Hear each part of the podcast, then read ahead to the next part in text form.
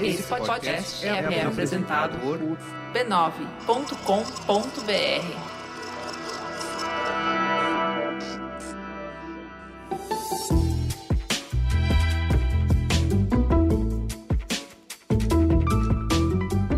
Mamileiros e mamiletes, chegou a hora de matar saudades da polêmica com empatia e respeito.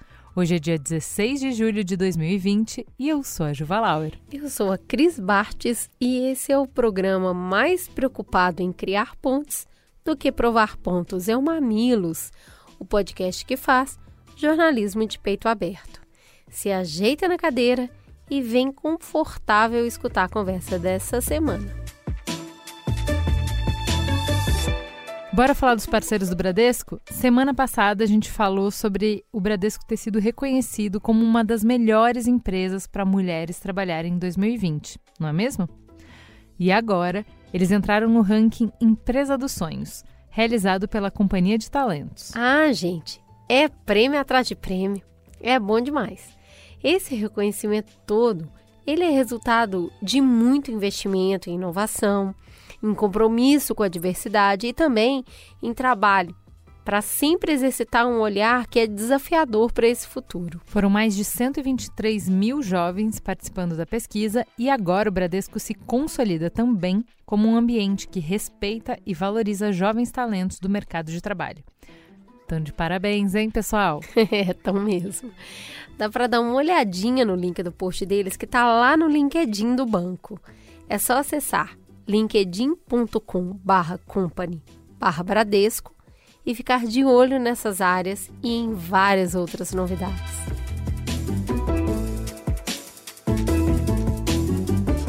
Ô Ju, você sabe que a semana pode ser corrida, difícil, que tem muita coisa, mas uma coisa não falha. É o Mamilos News, a nossa newsletter que sai toda sexta-feira e vai parar na caixa de entrada de todos os nossos assinantes. Muito bem lembrado, Cris. A nossa newsletter é uma curadoria de conteúdo especialmente feita para quem nos apoia lá no Catarse.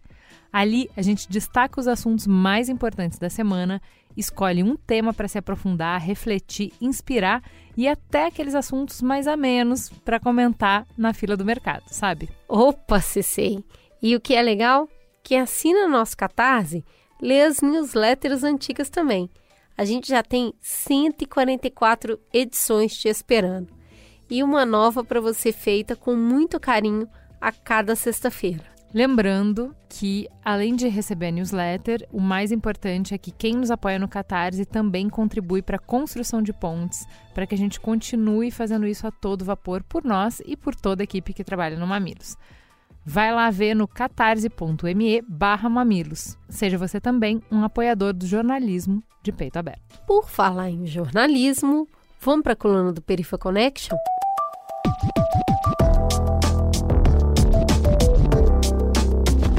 Hoje a gente vai ouvir uma convidada especial. O nome dela é Larissa Morim e ela é da Penha, da zona norte do Rio de Janeiro e ela faz parte da Casa Fluminense. A Casa Fluminense é uma organização que discute políticas públicas nas periferias urbanas para redução da desigualdade na região metropolitana do Rio de Janeiro. Ela traz hoje dados sobre o mapa da desigualdade divulgado por eles. São 40 indicadores socioeconômicos que geraram dados sobre os principais problemas das áreas do Rio de Janeiro. Explica tudo pra gente aí, Larissa. Oi, eu sou Larissa Morim, coordenadora de comunicação da Casa Fluminense. O Mapa da Desigualdade 2020 é a nova publicação da Casa Fluminense, que traz 40 indicadores socioeconômicos sobre o cenário de profundas desigualdades estruturais na região metropolitana do Rio. Os dados abordam diferentes assuntos nas políticas públicas, como, por exemplo, os transportes, a segurança, o saneamento, a saúde, a educação. No total, são 10 temas. Todo esse levantamento de dados foi feito a partir de bases oficiais Alguns deles foram levantados pela Casa Fluminense e outras iniciativas também de geração cidadã de dados. Nesse sentido, nós buscamos identificar quais são as cidades e as vidas mais impactadas pelas desigualdades na metrópole do Rio. Quem são aqueles e aquelas que precisam ser prioridade no acesso a direitos básicos e no investimento em políticas públicas. A gente não tem dúvida de que Para enfrentar as desigualdades, nós precisamos reconhecê-las e, sobretudo, as dinâmicas raciais, de gênero, de classe e socioambientais que determinam historicamente e estruturam essas condições de vida. Porque uma metrópole é extremamente desigual quando, na média da região metropolitana, o salário das mulheres negras equivale à metade do de homens brancos desempenhando as mesmas atividades quando no total de pessoas assassinadas pela polícia, em Niterói, 88% são pessoas negras e na capital fluminense são 81%.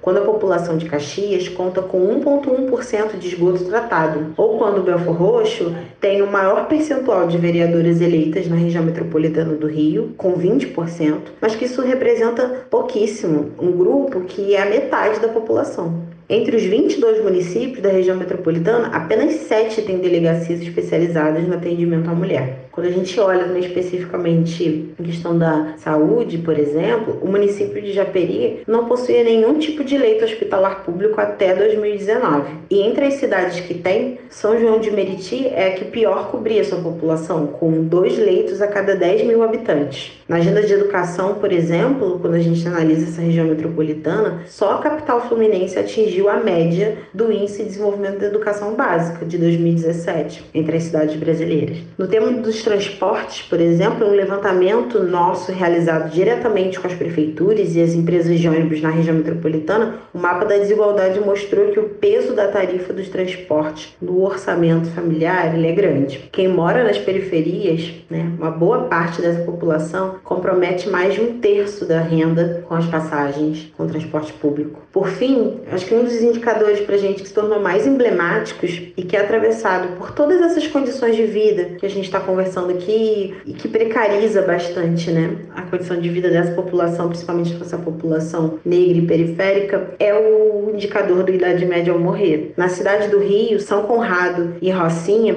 estão a pouquíssimos minutos de distância, mas estão muito distantes em termos de oportunidades e condições de existência. Os moradores de São Conrado vivem em média 23 anos a mais que os moradores da Rocinha. E se essa comparação se dá entre o bairro de Ipanema e a Rocinha, a diferença cresce para 29 anos. Parte desse exercício, então, de retratar esse cenário tão desigual é buscar enxergar também caminhos para superar esses desafios, né? Então, esse é um ano estratégico para o ciclo de políticas públicas com as eleições municipais. Enfim, esses e outros dados, eles são encontrados no Mapa da Desigualdade 2020, divulgado pela Casa Fluminense, e eles estão disponíveis gratuitamente para download no site da Casa Fluminense, no casafluminense.org.br. Obrigada, gente. Um abraço. Vamos para teta?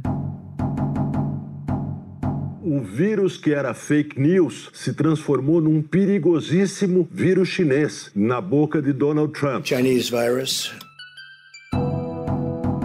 para conter o avanço da doença, Washington adotou restrições aos viajantes que passaram pelo território chinês. Pequim acusou os Estados Unidos de espalharem pânico e de desrespeitar a orientação da Organização Mundial da Saúde. As duas maiores economias do mundo entraram oficialmente em guerra, uma guerra comercial. Estados Unidos e China colocaram em vigor o aumento das taxas de importação de centenas de produtos um do outro, vale para os dois lados. Em meio aos esforços para a retomada das negociações entre as duas duas maiores potências econômicas do planeta.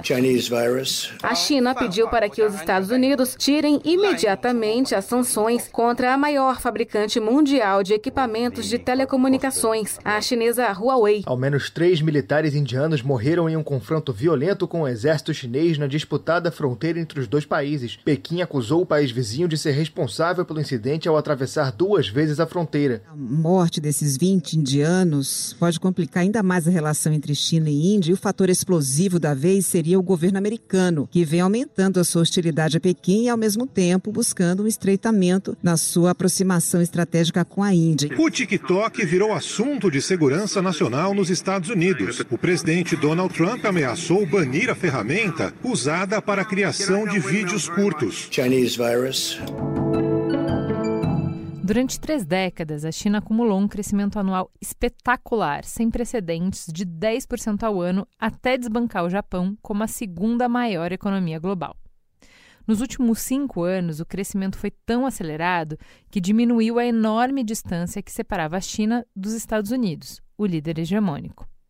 Em 2014, o PIB americano era 77% maior do que o chinês. Em 2019, a diferença já tinha diminuído para 44%. Diminuiu bastante, mas ainda está longe demais para ameaçar, não? Bom, as sanções americanas a produtos chineses mostram que a disputa está cada vez mais tensa. Um dos frontes mais famosos dessa disputa é a tecnologia 5G, que envolve a gigante chinês Huawei. Tudo começou em 2018, quando Meng Wanzhou, diretora financeira da Huawei e filha do fundador, ela foi presa no Canadá. Ela e a empresa são alvo de 23 acusações, divididas em dois inquéritos que correm no Departamento de Justiça dos Estados Unidos. A empresa foi acusada, e obviamente nega com veemência, de permitir que seus equipamentos fossem usados pelo governo da China para espionar as pessoas ao redor do mundo. Em 2018, tanto a Austrália quanto a Nova Zelândia excluíram a empresa chinesa do envolvimento em sua futura rede 5G, novamente por acharem que a empresa poderia tentar espioná-los. Já em 2019, a Vodafone congelou o uso de equipamentos dela na Europa, especificamente na Espanha, porque eles tinham as mesmas preocupações acerca da privacidade e da segurança. Já em maio de 2020, Trump anunciou um bloqueio de vendas dos semicondutores, que são materiais com níveis intermediários de conduções elétricas, para a Huawei. Na prática, isso significa que os Estados Unidos iriam dificultar o acesso da empresa chinesa à cadeia de fornecimento global de chips, prejudicando assim a sua produção. Por mais que os chips tenham sido projetados pela Huawei, sua produção depende da tecnologia americana. A empresa diz que a decisão do governo americano afetaria, assim, sua operação em 170 países. A tensão transborda a economia e ganha contornos midiáticos durante a pandemia, com o governo Trump chamando o Covid de vírus chinês e desviando a atenção da mídia, jogando holofote numa teoria da conspiração de que o vírus seria uma criação nascida em laboratórios chineses com a finalidade de desestabilizar a economia global. É eita atrás de vixe. O que todas essas notícias significam o que, que o Brasil tem a ver com isso? A minha vida, a sua vida? Que diferença faz a gente ter como líder global os Estados Unidos ou a China? Para entender esse imbróglio, a gente convidou dois especialistas muito especiais. Vamos conversar com quem já esteve no Mamilos? Aquela pessoa que já chega e já tem a chave para poder entrar? Oliver, por favor, para quem não te conhece, se apresente. Quem é você na fila do pão? Bom, eu sou pesquisador de relações internacionais e é, o tema de hoje é algo que me interessa bastante, a política internacional e como ela afeta no, no nosso dia a dia. Né? Então, eu estou atualmente pesquisando justamente como essa tensão crescente entre Washington e Pequim é, impacta o Brasil, impacta a economia e a política brasileira. O Juliana Oliver já veio aqui quando? É, eu ia te perguntar, Oliver, eu conheço esse sotaque de algum programa, eu acho que é da Venezuela, hein? É isso aí. A gente falou da Venezuela. que foi um programa de muitos sotaques, inclusive. Foi, foi mesmo. Além do Oliver, tinha a um, Paula Ramon. Maravilhosa. E a gente tem estreante na mesa. Menina, assim, a gente convidou, ela topou. Gosto de gente assim. Fernanda, por favor, se presente para os nossos ouvintes. Quem é você na noite? Oi, gente. Oi, Cris. Oi, Ju. Muito bom estar aqui com vocês, com o Oliver. Olha, eu tô aí disputando essa fila, né? Tentando ganhar meu lugar na fila do pão. Também sou professora, pesquisadora de relações internacionais e tô particularmente honrada porque sabe que quando a gente faz doutorado, as pessoas prometem pra gente que a gente vai chegar a algum lugar. E eu cheguei ao Danilo, gente. Vim aqui falar do meu tema de pesquisa. Olha aí, olha aí. Tudo relações Estados Unidos-China e agora arrumei o meu lugar na noite. Aê, na noite que sucesso, adorei. Maravilhosa. Estudei tanto para vir parar no Mamilos, veja isso. Vamos começar. A gente está ouvindo vários especialistas falarem que esse é o pior momento na relação entre as duas maiores economias do mundo em mais de 40 anos. Queria saber de vocês, é verdade? O que, que mudou? O que, que tem de especial nesse momento? Olha, gente, de fato, a relação entre Estados Unidos e China é uma relação que tem sido marcada por um tensionamento crescente, principalmente a partir da eleição do presidente Trump em 2016.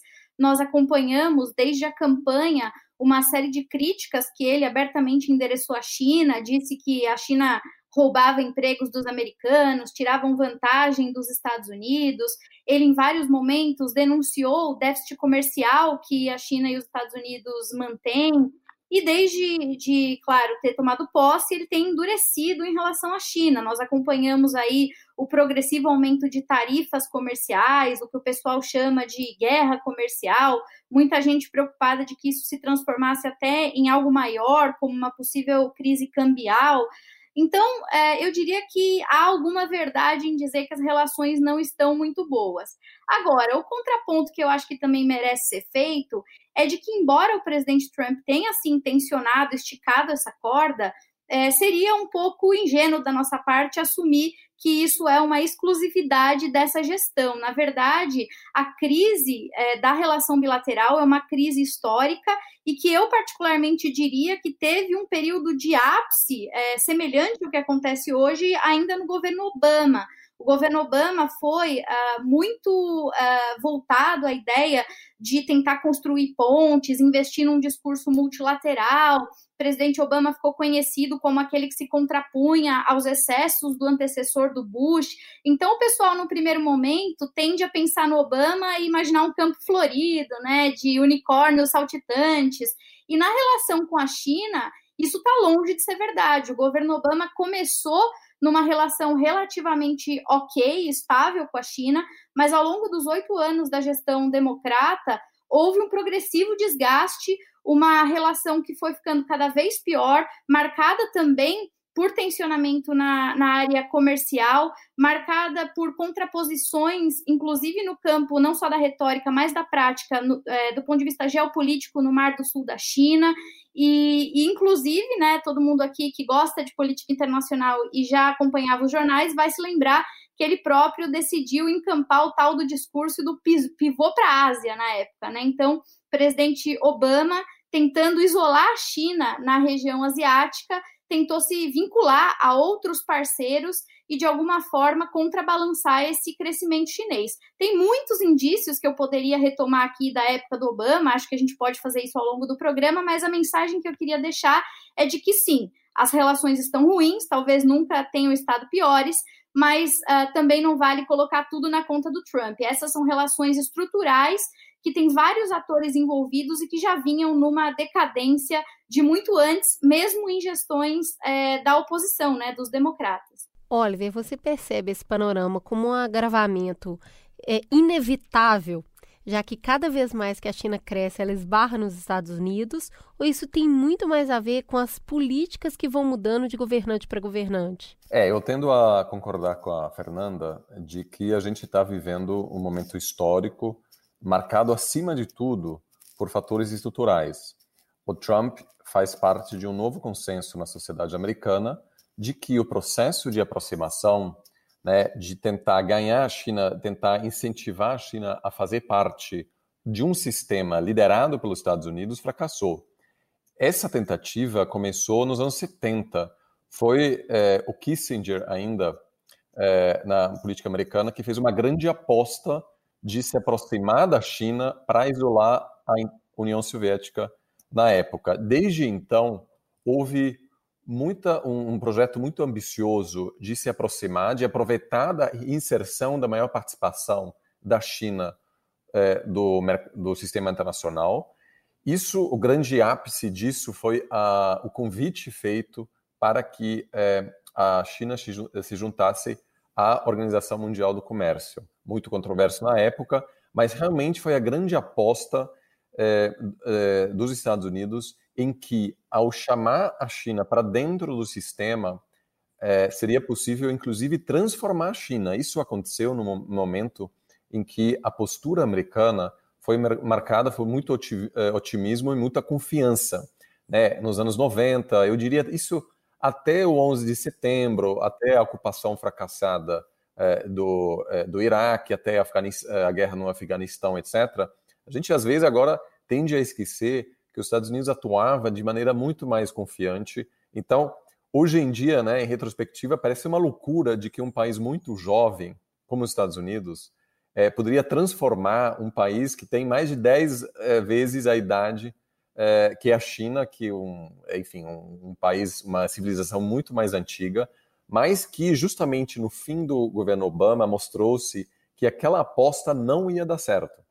É, e que também, é, em parte em função do crescimento chinês, a, a, a aceitação da sociedade americana com a postura aberta é, do ponto de vista comercial é, né, esteve em queda, então o Trump leu aí uma mudança na, na opinião pública americana, apostou contra o livre comércio, e agora os Estados Unidos deixou de ser um defensor desse sistema, enquanto a China, na verdade, quer participar mais disso. Então, mas eu acho engraçado quando você fala que uh, houve uma comemoração no momento em que a China entra na Organização Mundial do Comércio, porque se a gente for pensar, é o seguinte: a gente está saindo de uma guerra fria em que existiam dois modelos em disputa. Então, existem dois tabuleiros, dois jogos. Quando a China vai entrar na Organização Mundial de Comércio, toda esse, essa mobilização para que a China se abra e que ela é, participe mais do mercado global, a gente está falando de uma vitória americana no sentido de uma vitória narrativa, que é acabou dois jogos, só tem o meu jogo. Então, a China entrar no jogo é incrível.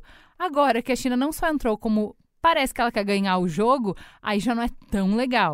É. Aí o jogo, a gente já não quer mais jogar esse jogo desse jeito também. Claro, só que a China também, é, na verdade, os Estados Unidos sempre soube de alguma maneira também que a China entrou, mas assim, a China nunca era uma economia de mercado, né, que é um requerimento, na verdade, para participar da OMC. O Estado continua tendo um papel crucial é, na condução da economia chinesa.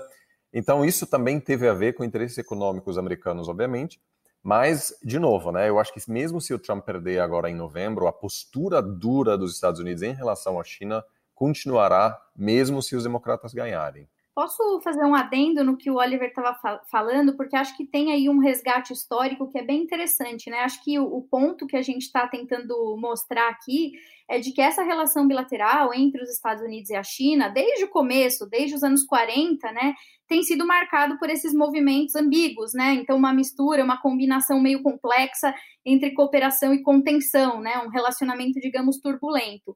Quando o Oliver traz à tona a questão da OMC, né, do, do, início dos anos 2000, acho que vale a pena dizer é, duas coisas. Primeiro, que o que veio antes disso foi o um movimento de progressiva abertura da China, né? Então, os anos 70 são marcados por uma tentativa de liberalização e de mudança de paradigmas econômicos na China, o que de certa forma coloca a China mais perto de certos compromissos internacionais defendidos inclusive pelos americanos, né? Tá longe de ser o modelo liberal padrão, mas já é um repacto em relação ao que a China tinha desde os planos quinquenais lá do Mao Tse Tung dos anos 50. Então, acho que tem esse marco que começa a abrir caminho para chegar até a OMC em 2000, né? Então, acho que vale a pena falar disso.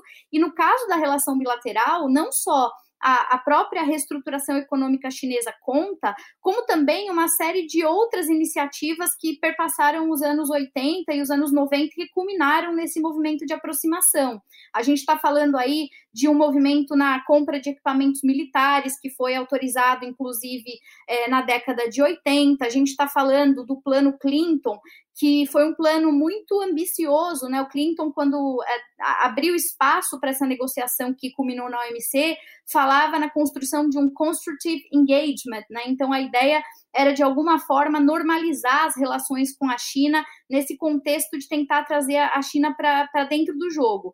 E aí a OMC e o que vem depois dos anos 2000, e aí eu diria já no contexto BRICS e tudo isso, é a, a ideia de que precisamos, do ponto de vista dos americanos, né, moldar a China para que ela seja um player que joga conforme as regras. Então, a, a, tentativa é de enquadrar a China, né? Então, aceitar a China na OMC é uma forma de reafirmar uh, alguns valores e compromissos dentro de um sistema internacional criado à imagem e semelhança dos americanos. Não é à toa que o Bush, que no começo lá da sua gestão no, no ano de 2001, falava em engajamento construtivo, depois migrou um pouco para discurso de competidor estratégico, aí ficou um negócio meio esquizofrênico, peraí, a China é aliado ou não é aliado? E no final do governo dele, o pessoal estava falando numa expressão que acabou ficando conhecida, que é a tal expressão responsible stakeholder. Tem a ver com o que eu estava falando agora. A ideia de que nós temos que aceitar que a China se transformou em um player relevante e agora, o papel dos Estados Unidos como hegemonia que não quer perder espaço é acomodar a China para que ela não seja contestadora. Então, desde de esse período até hoje, é isso que nós temos visto. A China, por um lado, crescendo e ganhando autonomia, ficando mais ousada e às vezes até mais agressiva em política internacional, e os Estados Unidos, do outro lado, dividido internamente, inclusive, entre aqueles que ainda acham que dá para moldar a China no formato de um responsible stakeholder e aqueles que acham que não, que a China é um par, é um desafio e precisa ser contido a todo custo, como é o caso do Trump, né? Então acho que valia a pena só fazer esse parênteses para complementar o que vocês estavam discutindo. A gente está falando de uma situação atual, né? Isso, olha, você era meu amiguinho, mas você cresceu muito. Peraí, que eu tenho que dar um jeito em você. E eu só queria dar um passo atrás para entender como é que esse moço ficou desse tamanho. Então, a gente vem com a China no segundo colocado de economia mundial há algum tempo. Mas cada vez ela tem diminuído a diferença entre o primeiro colocado, que é os Estados Unidos. O que, que efetivamente a China fez nesses últimos anos para se tornar esse coleguinha pequeno que eu tratava com carinho porque ele não me ameaçava e ir para esse lugar, Fernanda, que você está colocando hoje, que é, peraí, eu tenho que controlar isso aqui porque ficou grande demais. Afinal, quais foram os passos da China para se tornar tão incômodo hoje? Olha, acho que existem elementos que têm a ver com as escolhas, né, tanto políticas da estrutura de organização do Estado chinês, quanto, claro, com algumas diretrizes no campo econômico. Se a gente tivesse que definir alguns milestones, assim, né, algumas, é, alguns marcos, né, esse povo que estuda Estados Unidos só fala inglês, né, um, saco isso. mas... É... A gente ainda entende um tiquinho, mas daqui a pouco é mandarim, amiga. Aí vai ficar difícil. Vamos lá, mudar a tecla aqui para a versão Herbert Richards. Mas o que eu ia dizer é que se a gente tivesse que definir alguns marcos, né, para entender, afinal de contas, como é que a China saiu lá de uma dinastia milenar, é, com protagonismo regional, mas talvez sem ambição global, para chegar agora nesse momento que a gente está vivendo, eu diria que ah, desde que foi estabelecida a República Popular da China no final dos anos 40, então estou ignorando tudo que veio antes, né, o período de República da China, a relação com o Japão que teve, estou ignorando as dinastias milenares, só estou pensando na China depois da Revolução, né, de 40, de 49. Então, é, eu diria que existem ali dois marcos. O primeiro marco é, sem dúvida, a, a, a própria revolução, né, a revolução é, conduzida pelo Mao Tse-tung e a proposição, a partir da revolução cultural, de uma série uh, de novas uh, escolhas no campo político, na formulação e definição das diretrizes do próprio Partido Comunista Chinês. Então, a gente conhece hoje o partido e sabe como ele opera. Isso é um reflexo desse momento, do final dos anos 40. Acho que esse é o primeiro marco. Então, a ideia de que nós estamos falando de um país que age a partir de uma estrutura super centralizada, e vocês sabem que qualquer estrutura que é centralizada, ela em geral é muito mais célere do ponto de vista de tomada de decisão. Não significa que ela é melhor, mais eficiente, mais justa ou qualquer coisa do tipo, mas pelo menos ela é mais célere, ela é mais rápida, porque envolve uma criação de consensos mais limitado, né? E além disso, além dessa dimensão política, os anos 40 também deram início a uma reestruturação econômica. Eu acabei de mencionar os planos quinquenais, que é o nome que se dá a esse primeiro movimento, né? É um movimento que tentava trazer um pouco a economia da China é, do campo para a cidade, isso é muito importante, porque vai iniciar um processo de industrialização da China. E eu diria que o segundo marco, que sem dúvida explica essa China de hoje, é o desenvolvimento e a abertura promovida pelo Deng Xiaoping, né, nos anos 70, que também já foi mencionado aqui, quando efetivamente a China passou a ter uma vocação internacional e adotar essa política é, de portas abertas, né, de, de olhar para o mundo e de tentar participar. Tirando esses dois marcos que têm um caráter mais econômico, né, então dos planos quinquenais, da Revolução Maoísta e da transformação de, de liberalização do Deng Xiaoping, eu diria que chegando mais contemporaneamente, valeria ainda a pena destacar talvez um terceiro tópico, que é o desenvolvimento da chamada do, do chamado da, da, chamada política de desenvolvimento pacífico, né? Que uh, no começo chamava política da ascensão pacífica, é o nome da doutrina de política externa que os próprios chineses tinham dado para aquilo que eles queriam fazer, né? Eles deram esse nome é, ascensão pacífica e gerou uma polêmica federal porque o pessoal disse: bom, ascensão pressupõe que há uma ambição de ser grande, então significa que a China está disposta a contestar a hegemonia. E aí, nessa tentativa de acomodar os ânimos. Eu adoro pacífica aí, né? Pois é, pois é. Então é aquela coisa assim, imperialismo benevolente, né? Uma coisa meio assim. Então, os, chine eh, os chineses refrasearam isso e passaram a falar em desenvolvimento pacífico, porque a ideia era transmitir justamente a noção de que não se tratava de disputar espaço ou capacidades no âmbito internacional com a potência estabelecida que são os americanos. No lugar disso, a ideia era simplesmente pleitear o próprio direito ao desenvolvimento. Né? Ninguém vai, vai contestar o direito do outro de se desenvolver.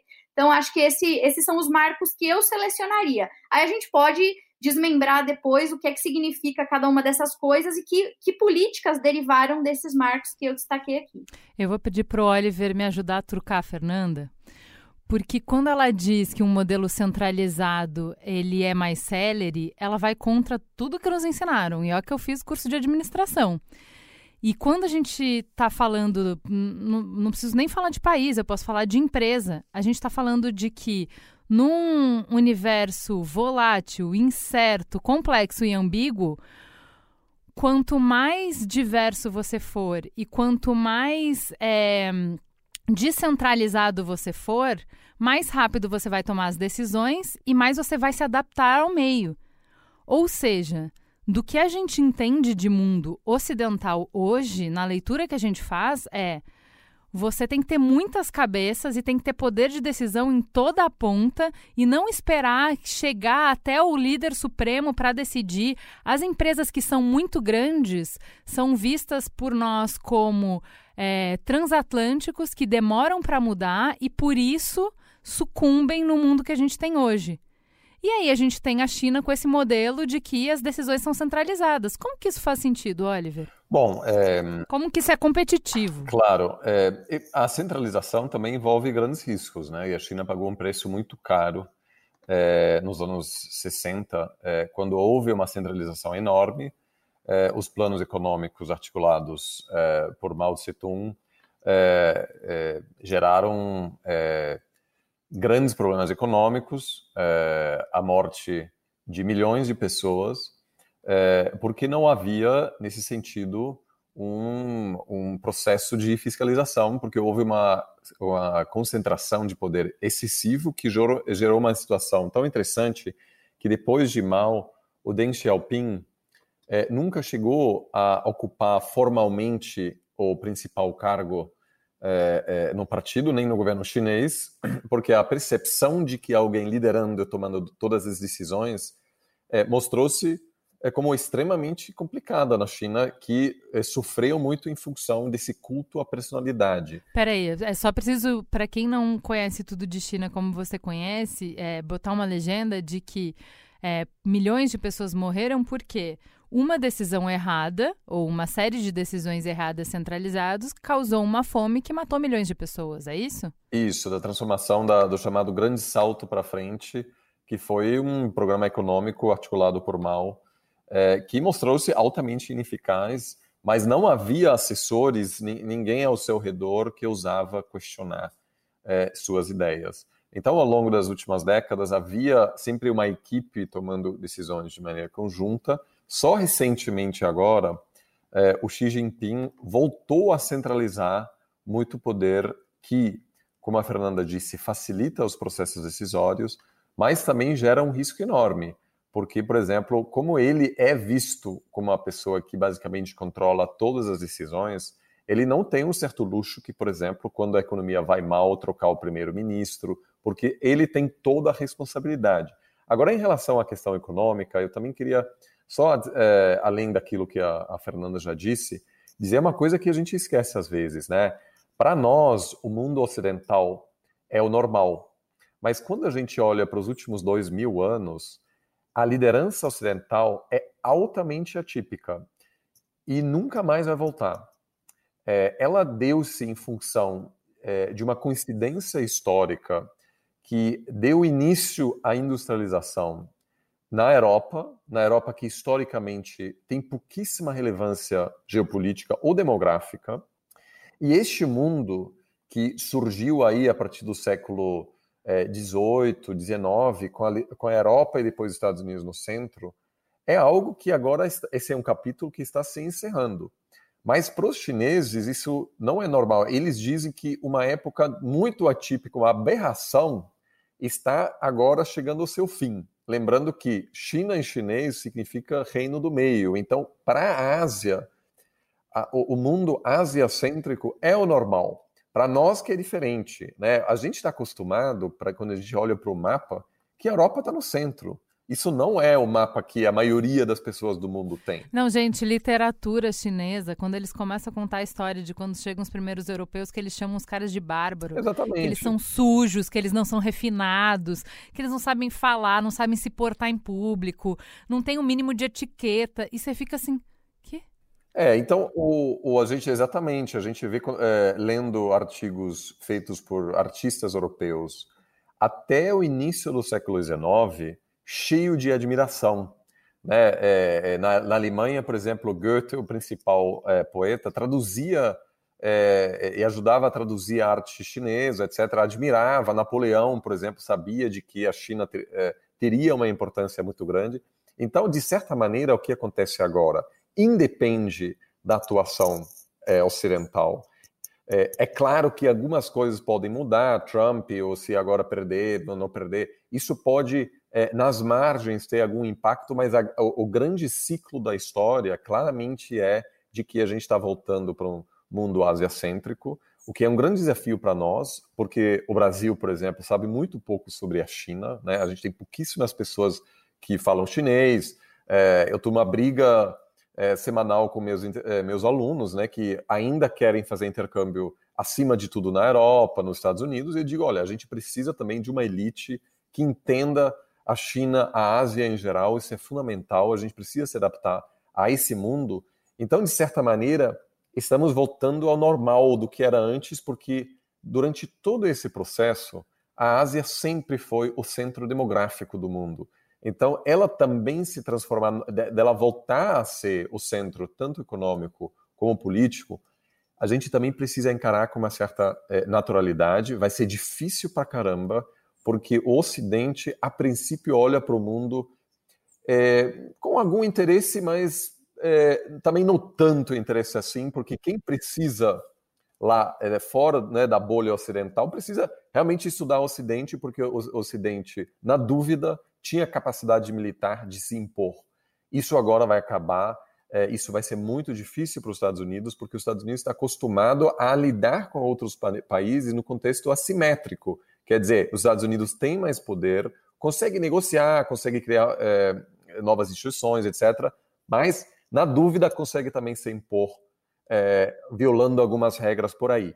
Então, isso gera uma situação em que a ascensão chinesa, pela primeira vez para valer, isso é algo que a União Soviética nunca conseguiu. A China é, será uma economia mais forte, em algum momento ela se tornará também uma potência mais poderosa do que os Estados Unidos, e este processo na história das relações internacionais sempre gera ruído, pode criar grandes eh, confrontos entre potências. Eh, então a gente, eh, só repetindo aqui o que a Fernanda já disse, isso não é algo que é culpa do Trump.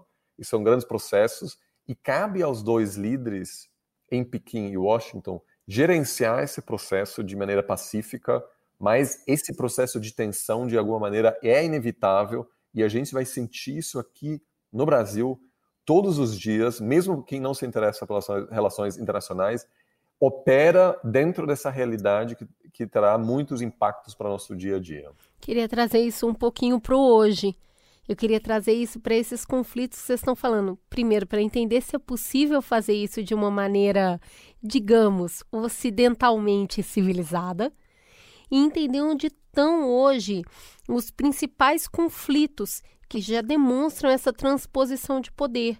Eu queria que vocês falassem um pouquinho hoje de como, como se dá essas relações de transferência de poder, onde estão os conflitos de verdade, onde já começa a mostrar que a gente está entrando numa nova era econômica e política. Olha, quando a gente pensa em transição de poder, né, e, e esses ciclos da política internacional para fazer referência aqui a um clássico de quem estuda isso, né, o Paul Kennedy, que falava de ascensão e queda das grandes potências, o que a gente sempre vai ver é um primeiro momento de reunião de capacidades, então a potência estabelecida, em geral, possui capacidades no campo econômico, militar, do ponto de vista da, do intangível também, né, do soft power, ou enfim, o poder de influência, e essa potência estabelecida, em geral, é partidária do status quo. Ou seja, ela quer lutar pela manutenção do estado das coisas, partindo da premissa de que o estado das coisas a favorece. Então, é aquele bom e velho em time que está ganhando não se mexe, né? A potência estabelecida quer que tudo continue dentro da sua zona de conforto de acordo com aquilo que ela consegue controlar. Em contrapartida, uh, do outro lado, existem as potências que estão primeiro reunindo as capacidades necessárias, então estão ali somando esforços na área política, econômica, de soft power, influência e tal, e que vão, em alguma medida, utilizar essas capacidades que foram conquistadas para questionar o status quo, para agir como unidades desestabilizadoras do status quo. Em geral, quando a potência, poten digamos, a potência potencialmente né, desestabilizadora, o país potencialmente desestabilizador, ele não tem as capacidades, a gente logo conclui que ele não vai ter os incentivos para desestabilizar o sistema. Porque, afinal de contas, você pode ter vontade, mas se você não tiver o que bater na mesa, você não consegue avançar no seu grande projeto de dominação mundial. Agora, se você começa a ter capacidades, então você tem recursos materiais de poder para fazer frente àquela potência estabelecida, e você tem um plano alternativo de voo, ou uma forma diferente de achar que se deveria organizar a política internacional, aí é nesse momento que a tensão ocorre. Até hoje, todas as vezes que nós assistimos à transição hegemônica dentro do sistema e, consequentemente, mudança de ordem, da forma de organizar as coisas, né, de como pensar as regras do jogo, sempre esse processo foi marcado por uma grande ruptura. Tenha sido uma guerra de grandes proporções, uma guerra mundial, né, para usar a expressão que a gente usava no século XX, tenha sido uma grande crise econômica é, internacional, nunca foi um processo suave, nunca foi rápido e nunca foi sem deixar muitos danos. O que a gente olha hoje, né, para esse cenário atual, é mais ou menos é, como se nós estivéssemos fatiando o cenário atual em estágios, né? Então, o primeiro estágio é reunir as capacidades para eventualmente poder bater na mesa. A China tem reunido as capacidades. Depois, a intenção de ser vista como uma potência desestabilizadora, ou seja, não basta ter as capacidades, tem que ter a vontade de bater na mesa, né? A China até outro dia não não se apresentava como um país que queria bater na mesa. A China, ao contrário, usava a narrativa de que veio para somar, de que queria ser acomodada pelo sistema já existente, de que não queria romper o status quo. China meio mineira, né? Meio total, comendo pelas beiradas. Total. Mas imagina que eu vou, imagina eu... que eu vou demonstrar interesse antes de eu ter reunido as capacidades. Enquanto eu não reunir as capacidades, eu não tenho os interesses. Imagina, eu já tô feliz de ter sido convidada pra festa, amigo. Acho você incrível, lindo, inclusive. É, uma coisa assim, olha, me deixa entrar, eu tô trazendo aqui a minha bebida e tal. Mas, assim, é, com o passar do tempo, a gente tem visto um processo de aumento né, do perfil aí da China em política internacional. E aí, a terceira fase que falta a, a clareza para dizer quando vai acontecer é qual vai ser o fato efetivamente propulsor dessa transição. Porque, como o Oliver falou, são mudanças estruturais, são placas tectônicas que vão se movimentando lentamente até o dia que, de repente, né, o Franz Ferdinand aparece morto Isso. Né, num, num, determinado lugar da Europa. Ou um vírus que para a economia e aí você tem que reorganizar a economia e aí alguém tem que ter a liderança de dizer para onde a gente vai, Exato. por exemplo. Eu queria só fazer um, um parênteses, porque eu acho que dentro dessa perspectiva do que eu estou traçando, é importante dizer até reforçando um argumento anterior do Oliver, que o, o próprio Trump é, é, um caso curioso nesse jogo, porque perceba, eu estou traçando aqui uma lógica que diz o seguinte: primeiro reúne as capacidades, depois reafirma a vontade de romper com o status quo, e depois, uh, aí sim, por meio de um, de um fato catalisador, é, há efetivamente uma transição. Só que o que não contavam no meio do jogo é que o próprio Trump, representando a liderança norte-americana, pudesse implodir o, o, sistema hegemônico americano de dentro para fora. Quando a gente estuda a Guerra Fria, é muito comum que as pessoas digam assim: olha, realmente houve elementos externos que influenciaram a decadência da União Soviética, mas sem dúvida as reformas domésticas é que acabaram é, efetivamente levando ao fim daquele bloco, né? Então, a perestroika, a glasnost, as mudanças que aconteceram lá. E no caso dos Estados Unidos, fazendo um paralelo bem grosseiro, mas propositalmente provocativo, muita gente vai dizer o seguinte: olha, talvez o que tenha acelerado o processo de transição Estados Unidos-China não tenha sido a própria China em si. É lógico que a China tem a sua parcela de contribuição, mas talvez tenha vindo de dentro para fora, dentro dos próprios Estados Unidos, porque na medida em que o Trump chega ao poder e ele diz assim ao pessoal: sabe essa estratégia dos últimos 70 anos, que era uma estratégia de consolidar a hegemonia americana por meio de uma ordem internacional liberal, pautada por valores valores como livre comércio, democracia, respeito ao direito internacional, instituições multilaterais, porque quem inventou isso foram os americanos nos anos 40 e reafirmaram nos anos 90. Quando Trump olha para esse modelo e diz: não quero mais, não quero ser o paymaster desse sistema, não quero pagar esse preço, não compactuo com esse modelo, acho que isso não funciona, é como se o próprio líder dos Estados Unidos estivesse, por conta própria, né, ruindo com o sistema que até então tinha o favorecido. Então, eu só queria finalizar aqui minha, minha apresentação. É, é, é, basicamente, monopolizei aqui o negócio, mas. Tô te achando é, tão China, dizer... Fernanda. ai, ai. Mas vocês viram, né? Eu, professora é assim: eu sou professora, sou mulher e tenho o sobrenome manhota. Se os nossos ouvintes pudessem ver, eu tô aqui fazendo umas mímicas no ar de tanto mexer as mãos. Mas, assim, é isso. Então, de um lado, tem o papel que a potência desestabilizadora é, contribui, e de outro lado, tem a inabilidade da potência estabelecida de continuar reforçando as próprias bases da sua liderança. Fim, Dende, vai, olha. Assim, além, além disso, eu acho que é, também é, sempre lembrar o seguinte, né? É, na prática, isso tem muito a ver com a provisão do que a gente chama de bens públicos globais. É, porque a aceitação é, é, de uma grande potência como é, ator hegemônico também passa pelas vantagens que ela passa aos outros países. Né? No Brasil, a gente reclama muito da atuação dos Estados Unidos, porque a gente fica muito próximo dos Estados Unidos. Né? Lá, perto da China, os países preferem já, os, é, é, é, perto da China, os países preferem ter uma aliança com Washington, isso é comum. mas é preciso também lembrar que ao longo dos últimos 70 anos, eh, os Estados Unidos conseguiu consolidar e gerar uma ampla aceitação da sua liderança por meio daquilo que fez para os outros países. Então, quando, por exemplo, eh, a Vale envia minério de ferro para a China numa embarcação, ela não precisa cuidar eh, da segurança desse barco. Por quê? Porque os Estados Unidos cuidam da segurança marítima nos oceanos. Isso é um bem público global.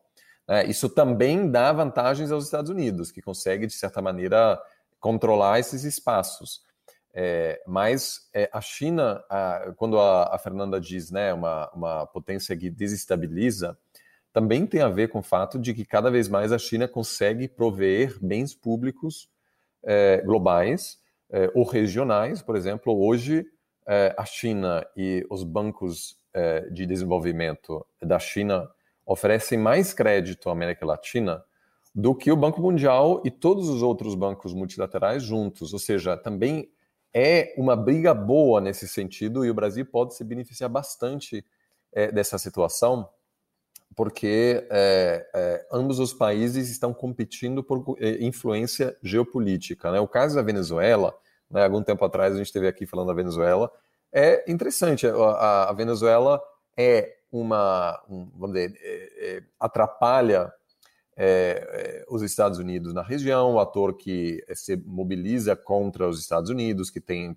parceiros como o Irã, que são inimigos dos Estados Unidos, mas a, a Venezuela é um importante provedor de petróleo para a China, que é um país de, que depende das importações de energia, um país que não consegue sobreviver sozinho nesse sentido e que gostaria de manter, portanto, essa relação e que é hoje crucial para explicar por que o governo Maduro continua no poder, é, apesar da crise que a gente está vivendo. Então, essa tensão crescente, ela vai surgindo em pequenos lugares que, à primeira vista, não tem nada a ver com esse grande confronto.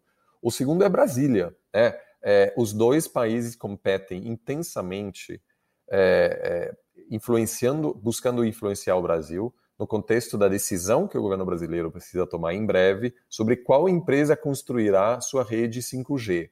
Né? 5G que não vai ser só uma, uma internet mais rápida, mas que vai viabilizar carros autônomos, o futuro do, do transporte, é, é, todo o sistema bancário, grande parte da economia será é, revolucionada a partir dessa, dessa internet muito rápida.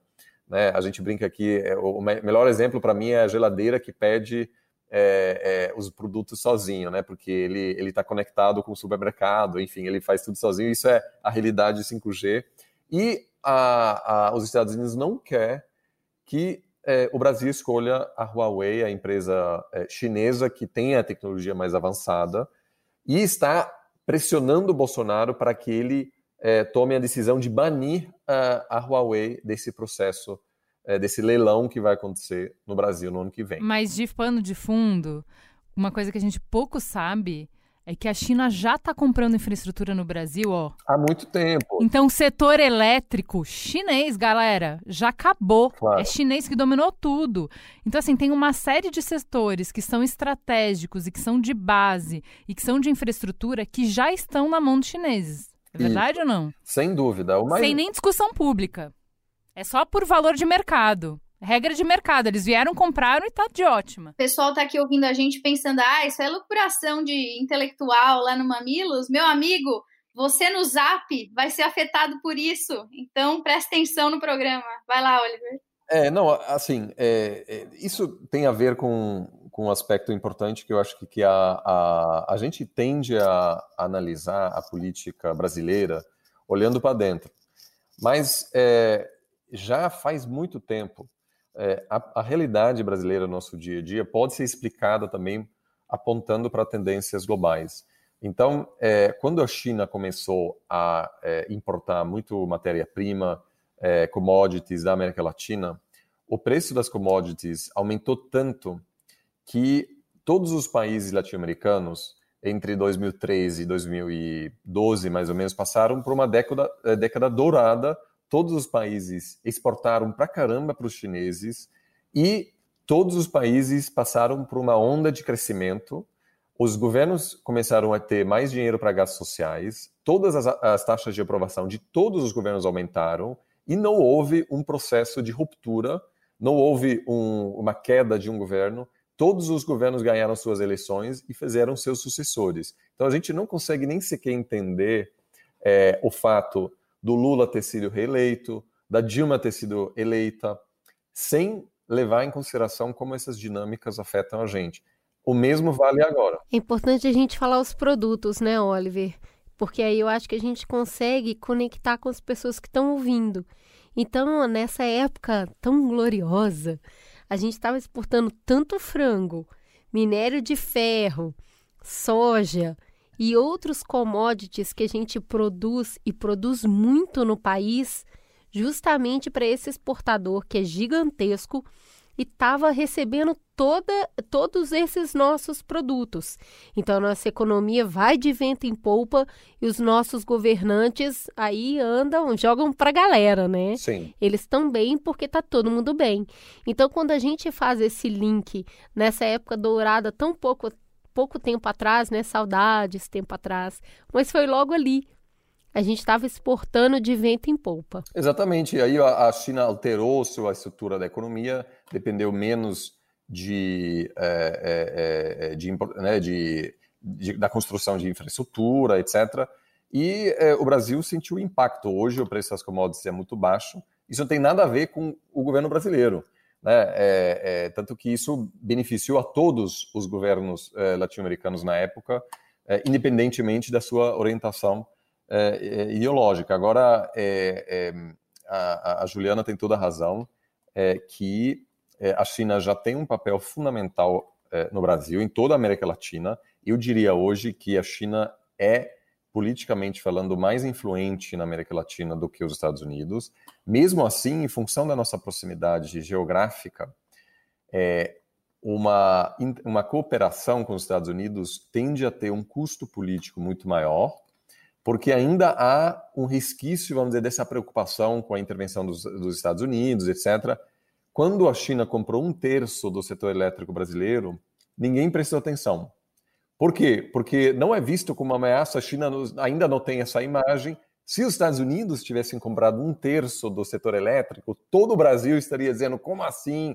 É, é, os Estados Unidos estão começando a controlar o país. Isso aponta para uma grande dificuldade. Como a gente navega essas tensões crescentes? Eu diria que o pior que a gente pode fazer é importar essa tensão para dentro. A gente precisa pensar estrategicamente como o Brasil opera essa tensão sem criar dois campos. Se a gente acabar importando essa divisão, e tem um lado brasileiro que é pró-americano e outro que é pró-chinês, a gente não pensa estrategicamente sobre isso. Infelizmente, eu acho que essa tendência já está acontecendo. Né? É, a Fernanda sabe é, dessa realidade, eu também publico bastante sobre essa, essa temática.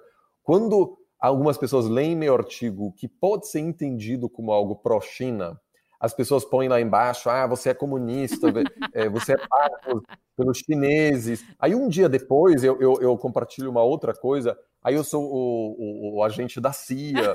Olha na minha vida, Oliver, gostei de saber que não estou sozinha nessa, nessa então, mas, mas isso é um super problema, porque é, aí é um aspecto que, de novo, né, a gente precisa pensar de maneira estratégica que não se pode fazer isso se a gente passa nosso tempo acusando o outro de ou ser pago por Washington ou por Pequim.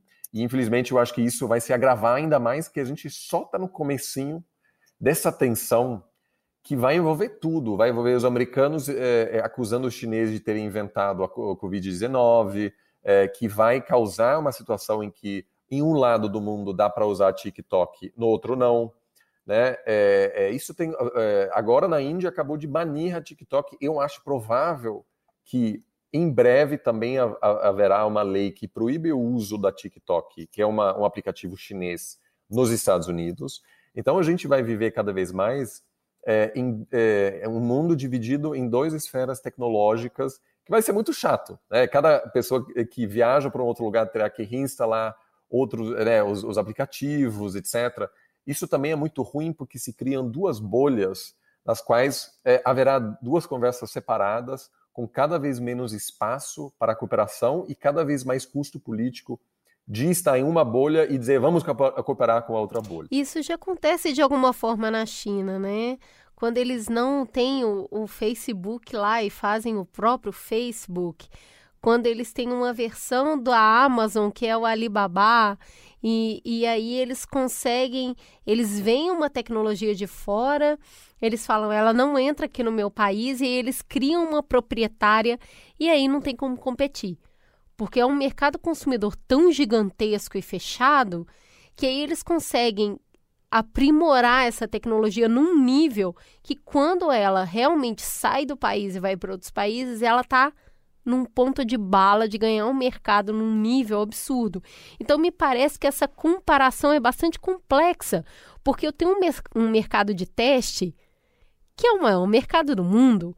É, e não tem legislação é, sobre privacidade, né? Ou seja, um, um Facebook da vida, é, é, vamos dizer, tem muito mais facilidade em utilizar e vender dados sobre comportamento de pessoas na China do que nos Estados Unidos. Tudo bem que nos Estados Unidos também há muito abuso nesse sentido, mas sim, sem dúvida, é, e me parece que agora a resposta americana vai ser de, de, adotar uma postura um pouco parecida com a chinesa de também banir, por exemplo, o uso do WeChat, que é uma, um conjunto, um, um tipo de aplicativo que é uma mistura de é, WhatsApp, Tinder e, e, um monte de outras coisas. Eu queria entrar um pouquinho nisso, porque parece que a gente passa um verniz no que a gente conhece, que é esse mundo ocidental.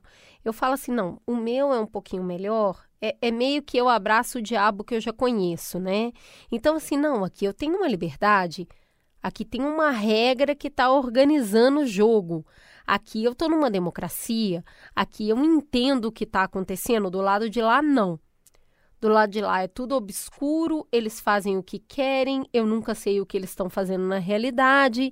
Então, como na época do Rambo, que eu assisti aquele filme e vi aquele soldado poderoso indo lá e salvando o mundo dos Vietcongs, hoje parece que eu tô numa nova versão do Rambo, onde eu vejo os Estados Unidos como um mundo que me diz a verdade e a China como um mundo que eu não conheço. Eu queria perguntar para vocês um pouquinho nesse sentido, o que, que seria efetivamente uma diferença entre um mundo liderado por americanos e um mundo liderado por chineses? Olha, tem várias diferenças. Isso que você descreveu é o pão nosso de cada dia das relações internacionais, né? E particularmente quando a gente olha para as relações exteriores dos Estados Unidos. A ideia de que toda narrativa é construída na contraposição entre o eu e o outro, né? Os Estados Unidos estão permanentemente ao longo de toda a sua história identificando inimigos externos e tentando criar coesão nacional, inclusive, reforçando determinadas narrativas com vista a esse dito inimigo externo. Em algum momento foram os próprios colonizadores, né? Então, na relação de independência, os britânicos, depois foram por um período os espanhóis, depois foram os próprios nativos, depois, mais contemporaneamente, foram os japoneses, depois os próprios chineses, aí teve o período da Guerra Fria, eram os soviéticos, depois, por um curto período de tempo, tentaram lançar a ameaça chinesa de novo, mas aí veio o 11 de setembro, então virou o terrorismo internacional, e agora, mais uma vez, de novo, a tal ameaça chinesa. Então, é, isso. Isso porque você não citou os aliens. Exato. Porque chegou num ponto que os Estados Unidos achou que eles só poderiam ser ameaçados por algo que viesse de fora desse mundo. Exato. Então, assim, a gente está acostumado a, a pensar, né, para de paradigmaticamente a, a, política dos Estados Unidos sempre em função de alguém. E por isso, essa construção de que existe um outro que representa uma fonte de ameaça, é, de fato faz parte do que interessa aos americanos, né? Que a gente desconheça os chineses, que a gente tema os chineses, que a gente não compreenda os chineses, tudo isso é parte de uma estratégia de deslegitimar, né? Isso é, é sem dúvida intencional. Eu gosto de uma expressão que uma vez eu li num artigo é, que discutia a relação bilateral, e eu acho que responde bem a sua pergunta.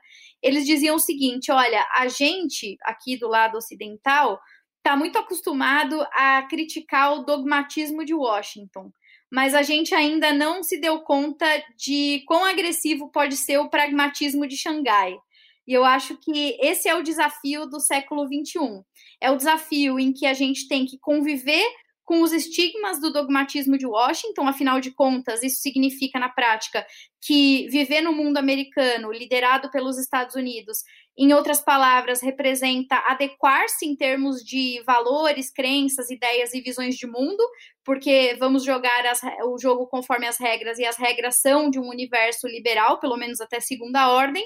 Então, o dogmatismo de Washington está o tempo todo nos enquadrando em relação ao que pode ou que não pode, ao que é aceitável ou não é aceitável, ao que é crível ou não é crível.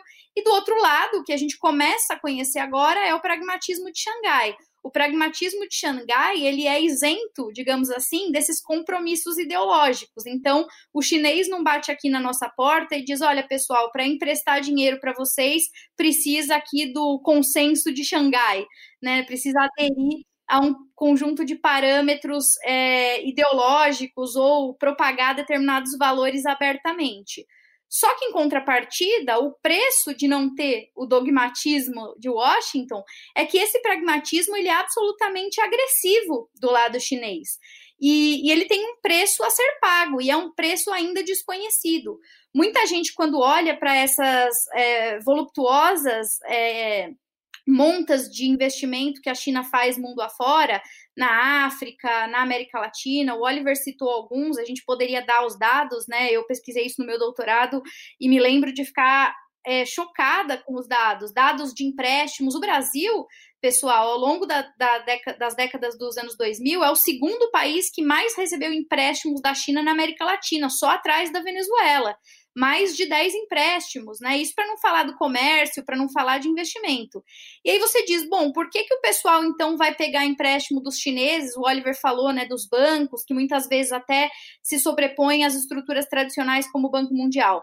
Eles fazem isso porque o nível de cobrança de contrapartida dos chineses é muito menor. Os chineses não ficam perguntando se você é uma democracia ou não é, se você preserva direitos humanos ou não, se você defende é, práticas trabalhistas no campo dos direitos sociais não faz nada disso. Então é mais fácil negociar com o chinês do que negociar com o americano. Por enquanto, né? Pois é. Porque é o desafiante, né? Pois no é. desafiante, quando eu sou desafiante, a minha taxa é menor. Vem pra cá que eu não tenho é, cláusula de rompimento. Se você vier, você pode ir embora a qualquer hora. A minha taxa é melhor. O meu pacote é melhor. Até eu dominar o mercado. Quando eu dominar o mercado, e aí eu acho que é isso que a gente está perguntando, Fê.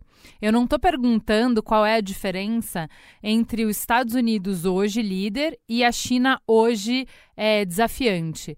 O que eu estou perguntando é: a gente já consegue, pelo histórico da China, e temos aí milênios de histórico, fazer uma inferência de como seria a China como líder? A partir do momento em que eles são hegemônicos, em que eles ocupam a posição que hoje os Estados Unidos ocupa, o que, que muda? Como que seriam eles tendo hegemonia?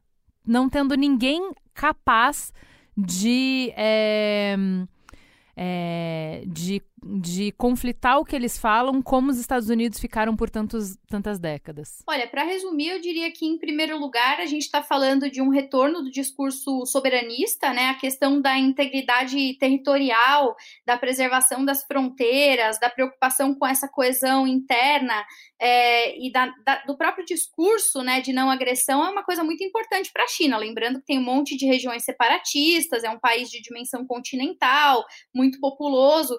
Então, uma liderança chinesa é, antes de mais nada, uma liderança soberanista. Depois, uma liderança chinesa é a liderança do pragmatismo total, que era o que eu estava dizendo agora. E esse pragmatismo total, ele representa um tipo de agressividade, ou seja, uma vez contestada, a China é, tende a ser muito dura. E essa dureza se expressa a partir de iniciativas como a mais recente, talvez mais importante atual que a gente tem, que é a reconstrução da Rota da Seda, chamada Belt and Road Initiative.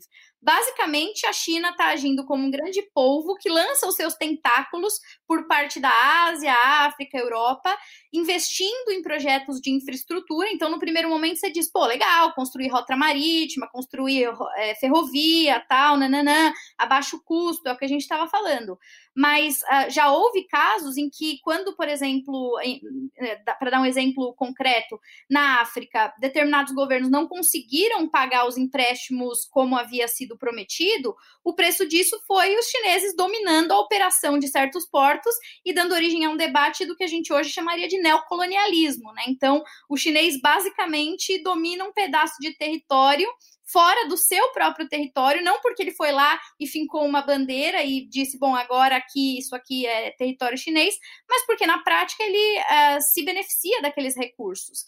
E por fim, eu acho que o que vale a pena ainda destacar tem a ver com a dimensão econômica. Hoje, quando a gente pensa nessa China que a gente está projetando, né, uma China mais ousada, digamos assim, a gente esquece que a China não é mais a exportadora de bens é, de baixo valor agregado, a China não é mais a exportadora da quinquilharia, da pirataria internacional, isso ficou no passado.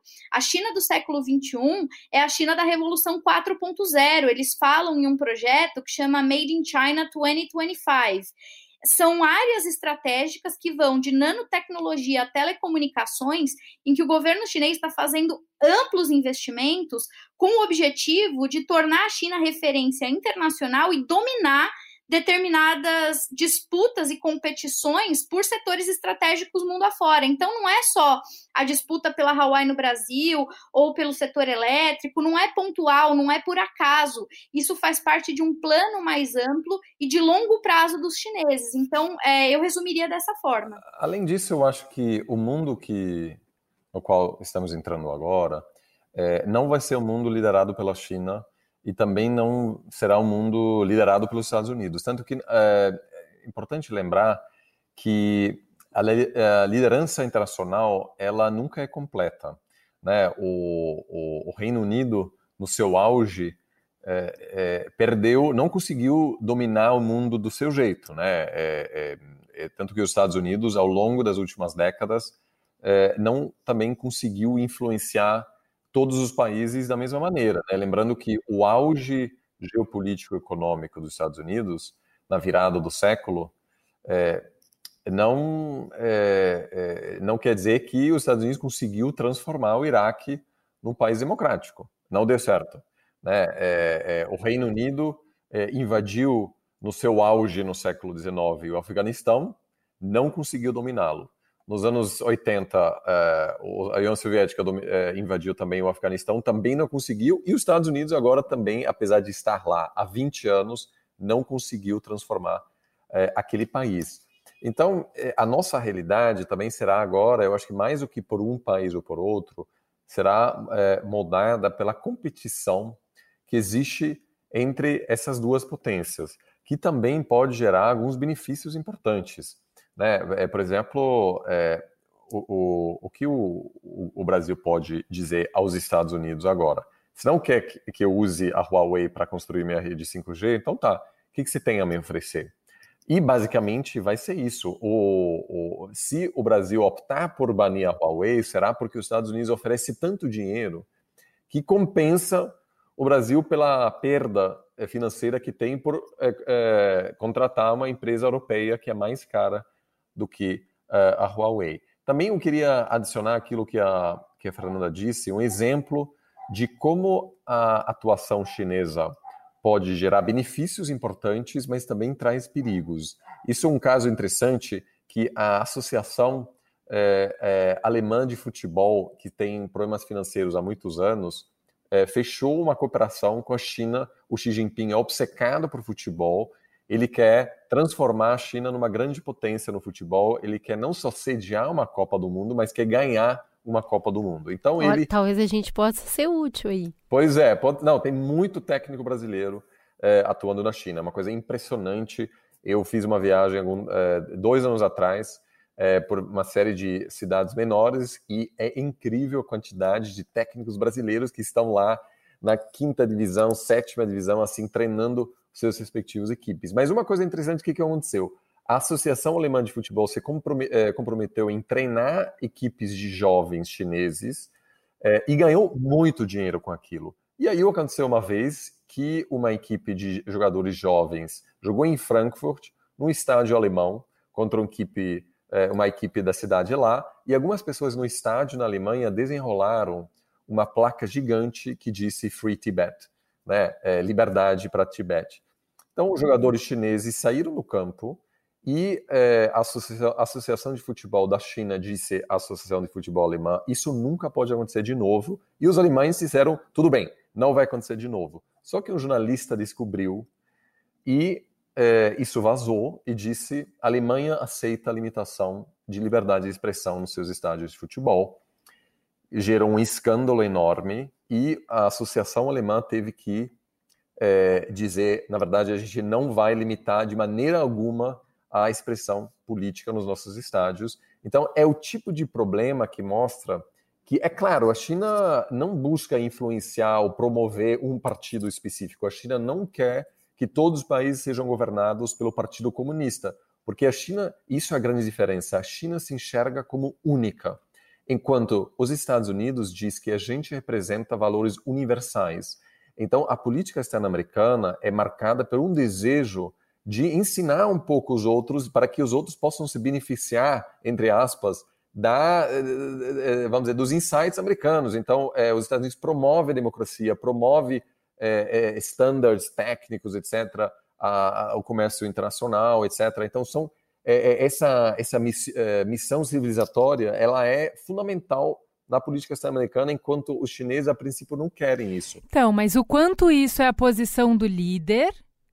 Porque, vamos lá, se a gente for pensar uh, como que era uh, a Inglaterra quando ela era líder uh, global, quando, o, o, a importância que ela tinha em estabelecer valores, em estabelecer o que é certo, o que é bom, o que é correto em termos de política, em termos de cultura, em termos de economia e tudo me parece uh, que tudo isso que você falou é válido até a China ser hegemônica.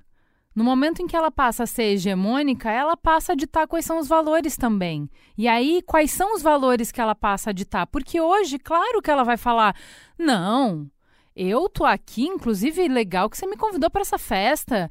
Eu só queria te oferecer um crédito melhor. Eu só queria te oferecer uma tecnologia. Não é tecnologia que a gente está falando, gente. Vou falar de política, tô falando de tecnologia aqui. Imagina que, que descabido falar de política, cada um que tem a sua, não é mesmo?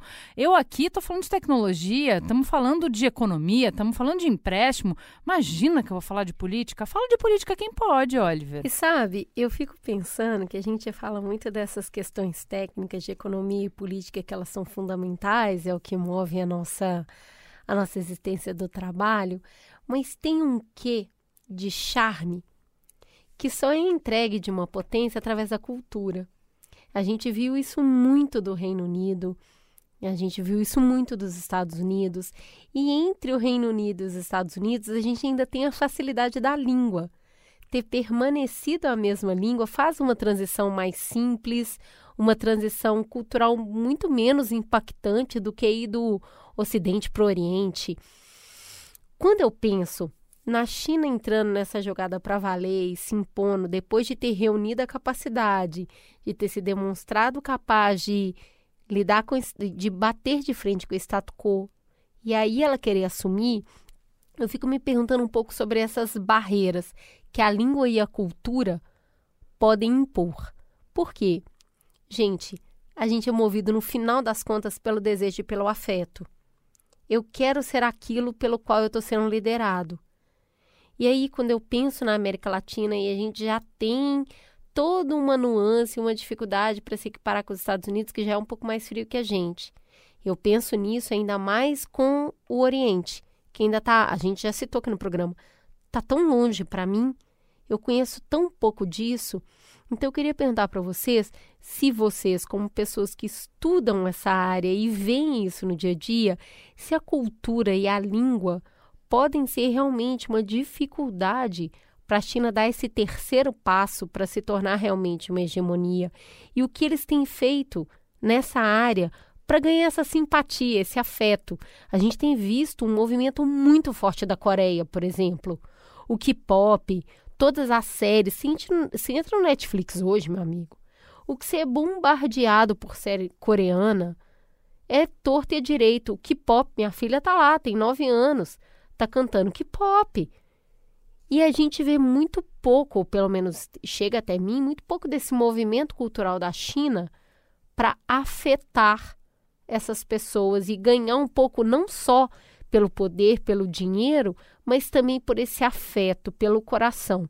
Como vocês percebem essa barreira e esse desejo da China de rompê-la? Bom, eu acho que certamente você pode ter opiniões é, divergentes sobre essa questão. Eu queria aqui fazer uma provocação.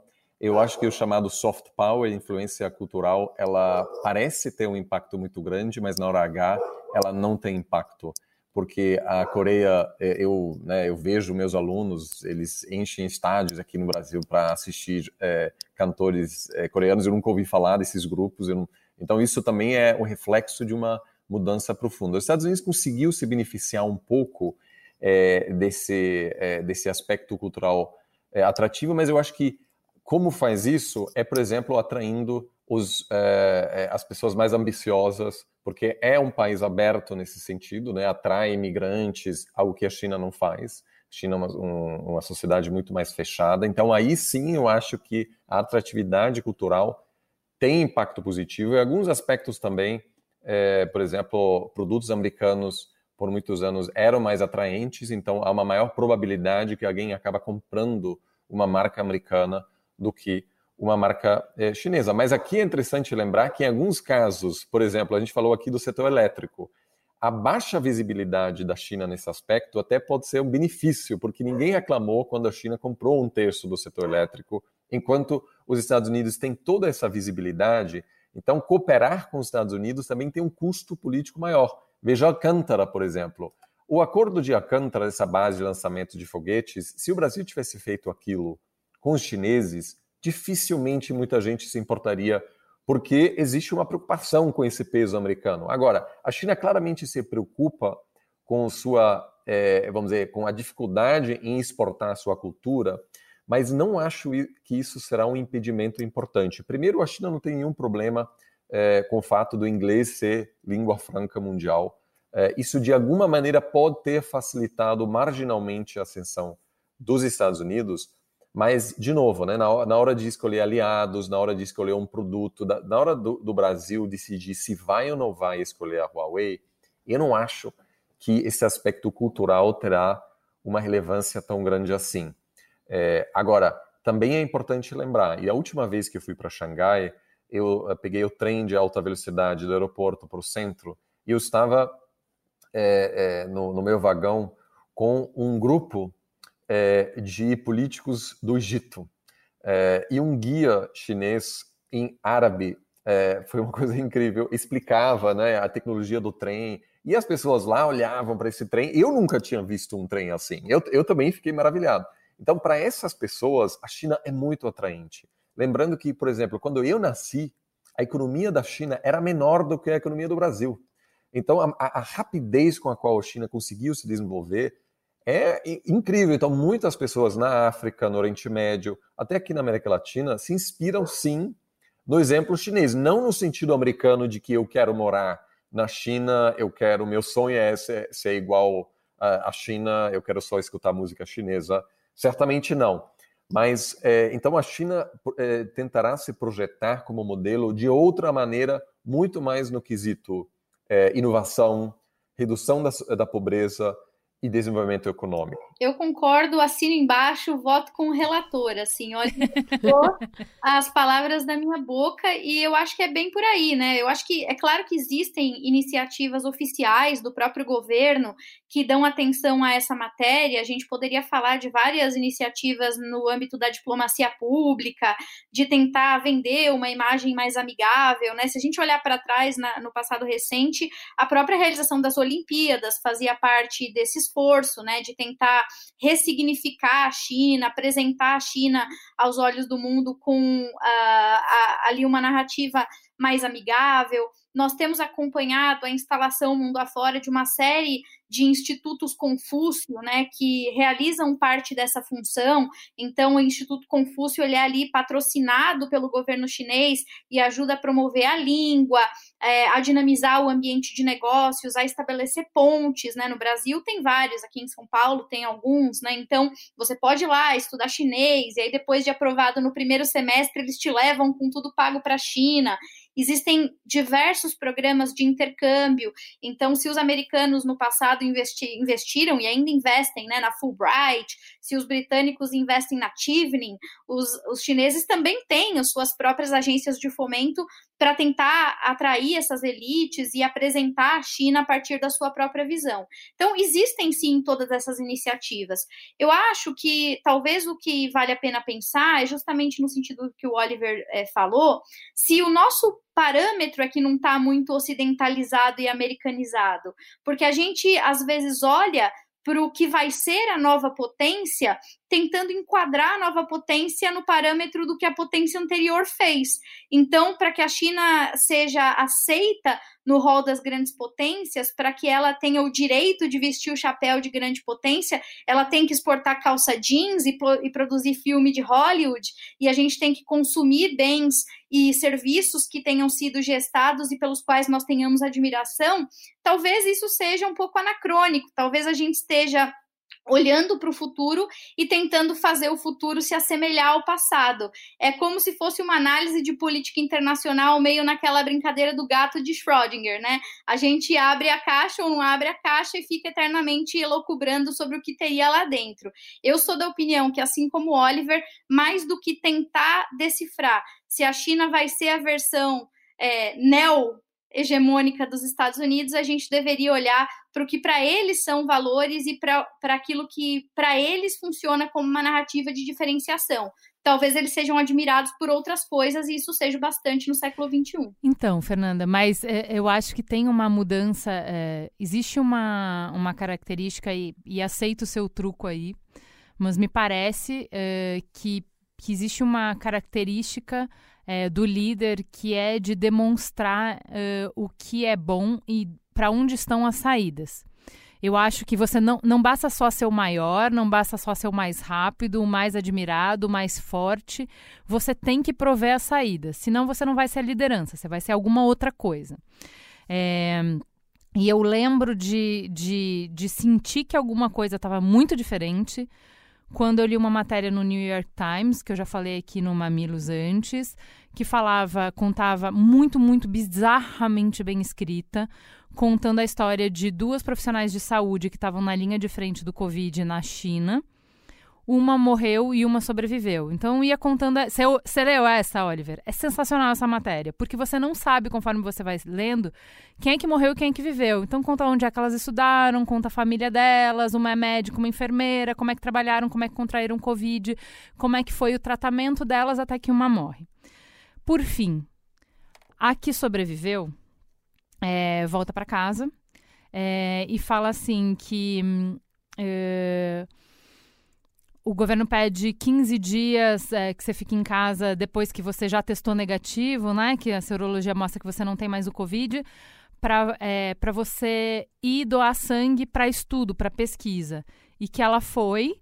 É, e que ela só estava em casa é, aguardando liberação para poder voltar para a linha de frente. Porque preste atenção, essa é a parte que nos interessa para a conversa. O país cuidou dela para que ela ficasse bem e ela não podia esperar o momento em que ela pudesse voltar para a linha de frente para devolver para o país o que o país deu. Essa matéria não foi publicada pelo Ministério de Comunicação Exterior da China.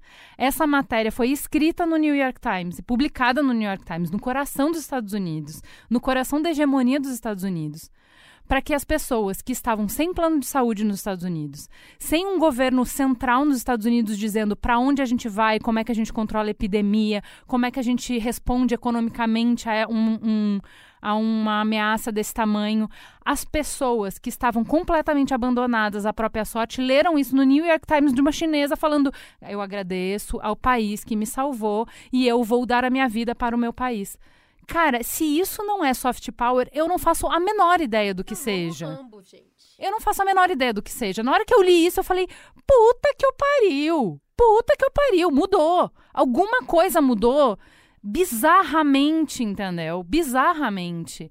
E, e eu acho que nisso o, o que o Oliver fala não, não dá conta, que é assim Uh, soft power não é só se eu tenho o, o filme de Bollywood para é, contrastar com Hollywood, que eu tenha outra narrativa. É, também é, olha, a China tem um protocolo que os Estados Unidos, líder, ele não conseguiu, mas a gente tem um protocolo e está disponível para todos do mundo. A China, inclusive, estamos na pesquisa, liderando a, a pesquisa da vacina, assim que encontrarmos, está disponível para todo mundo, entendeu? Isso é postura de líder. Isso é postura. Aquilo que você falou de que, assim, primeiro é, reúna as competências e depois o segundo passo é dizer: opa, se vocês precisarem de um novo líder, eu tô aqui. O momento de Covid, para mim, o jeito, a postura que a China tem diante do Covid, isso é soft power, é de dizer assim: olha, gente, se a liderança ali está um pouco é, caótica, a gente aqui tá indo bem. Se vocês quiserem olhar para a gente, temos. E aqui. é aí que eu acho que o Trump acaba ajudando muito a China. Porque quando a gente tem protocolos de abertura e fechamento conscientes, ou pelo menos que se traduzem dessa maneira para o mundo, e de isolamento da cidade, que não chega aos grandes centros, a gente tem do outro lado um líder ocidental falando para as pessoas injetarem detergente no corpo. aí a comparação fica esdrúxula, né? Exatamente. É, só, só, complementando isso que vocês falaram, eu me lembrei de uma publicação recente que foi feita na Foreign Affairs, e o argumento era justamente esse, né? Dizia basicamente que a China ela vai se beneficiar dessa governança doméstica mal feita, né, dos Estados Unidos, é, no caso específico do combate à Covid. E, Me ajuda a te ajudar, né? É, e o argumento era o seguinte, que enquanto os Estados Unidos estão omissos, né, mesmo com os aliados, né, lembrando aí várias presepadas, naquela, naquele fechamento de fronteira com os europeus, sem falar com os europeus, né, e tudo isso, a China, em contrapartida, está presente, né, então, é, existem várias manifestações, né, vocês estavam falando aqui agora sobre é, as mobilizações da China ali se voluntariando para ocupar os vácuos de poder, a gente já via isso antes da crise, né? A gente via a China é, é, reforçando o, o, princípio do comércio internacional uh, li, liberal, né? Então, quando Trump desembarcou das estruturas multilaterais e começou a criticar as regras do jogo, o Xi Jinping veio à tona e disse: viu, pessoal, fiquem tranquilos, porque eu vou ser o novo fiador desse modelo. Contem comigo. E aí foi uma coisa e aí foi uma coisa que muito eles esquisita, né? criaram, né? Porque o modelo foi criado né? pelos americanos, mas de repente é, ficou órfão do seu patrono e aí recebeu um padrasto, né? E o padrasto está dizendo que vai dar continuidade. E no caso da Covid, o que a China, o que a China tem feito de, de, diretamente são pelo menos três coisas, né? Primeiro, uma tentativa de promover o próprio sistema, como vocês disseram. Eu faria um parênteses e diria que essa publicação no New York Times, é claro que ela é sintomática, mas ela obviamente está inserida no contexto da eleição de 2020, né? Então, é o jornal tentando contrabalançar o Trump e, e esfregar na cara as dificuldades da gestão que ele tem feito, né? Então não é também algo de se desprezar. Não sei se em outro contexto o texto teria sido publicado. Mas além de promover o próprio sistema, tem um, um esforço prático que a China tem feito de fornecer assistência material aos países. A China reuniu com mais de 54 países é, durante a crise do coronavírus propondo assistência e cooperação técnica, seja para remédios, para equipamentos. Então, se articulou regionalmente, enquanto os Estados Unidos estavam lá patinando na própria crise. Patinando, não. Oliver entra nessa história. Como é que o mundo lê as manchetes, a seguinte manchete: China doa não sei quanto material para Brasil. E Estados Unidos rouba carga que tinha sido vendido para país NIS e assim, cara, tipo, é o líder roubando coisa. Óbvio que eles sempre fizeram. Mas agora a manchete é: olha, tem um líder, um, um, um postulante a líder, que está disposto a ajudar os países a encontrar a saída, e o líder hegemônico roubando material no aeroporto dos da China, entendeu? É. Aí você fala assim, caras, o que, que, é isso? Não, é, certamente, assim, é, você está certa de que é, é, Tem uma disputa de narrativa, né? Sim, certamente uma, é uma disputa de narrativa, e, mas ao mesmo tempo, é, um, para ser aceito como, como um país líder, né, um, um país precisa ter a capacidade econômica, é, do, precisa dominar do ponto de vista econômico, militar, mas também é, prover bens públicos globais. Né? É, e, e, claramente a contribuição chinesa busca se consolidar como uma grande potência pela provisão de bens públicos globais e certamente a pandemia deste ano refor reforça e acelera